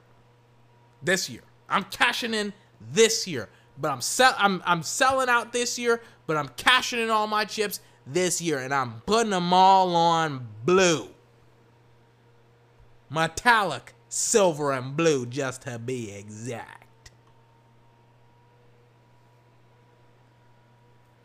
But I don't want anybody to be surprised. I don't want anybody to be shocked. I don't want anybody to say Dallas crept up on him because that is not the truth. Because we have seen this coming from miles away if you've been following. I saw this thing coming miles away if you've been following. A average coach turns into a below average coach when he has to coach for 10 plus years. His weaknesses get exploited. Exploited. that's what happened last season. That's what probably happened the season before that, especially in the playoffs, especially when it came to the defense. Defense started to suck balls, especially last season. Don't know what happened. Don't really care. Mike McCarthy, he better find a way to fix it. Ladies and gentlemen, this has been 24's podcast. Oh, God. The best video gaming and sports podcast on the entire internet. I'm tired. I, it's it's one o'clock. Uh, best video sports podcast. Blah blah blah blah blah. If you like this podcast, you can find this podcast on Spotify, Apple Podcasts, Google Podcasts, Breaker, Overcast, Pocket Cast, and Radio Public. Pretty much where you can find any podcast, you can find my podcast, 24's podcast. Ladies and gentlemen, I'm reading this fantastic, awesome book. It is um, it is, uh, what was it? The World of Cyberpunk 2077 got it Tuesday. It was released Thursday of last week. Amazon was like, you're not essential, so we're gonna delay your package, and they delayed it until Monday. They shipped it Monday, and I got it Tuesday. I'm gonna dig deep into that. I'm gonna read some stuff into that. I'm gonna come back next couple of days, some initial impressions I'm to talk about a lot of stuff on the 24th podcast. Ladies and gentlemen, until my next podcast, I hope you have a fantastic day, and I will see you next time. Bye bye. Hold on, pause the music. By the way, um, I said this was going to be released on Tuesday. I did not expect to run for like three hours. So, uh, yeah, this is going to be on Wednesday. Unpause my music. I'm out.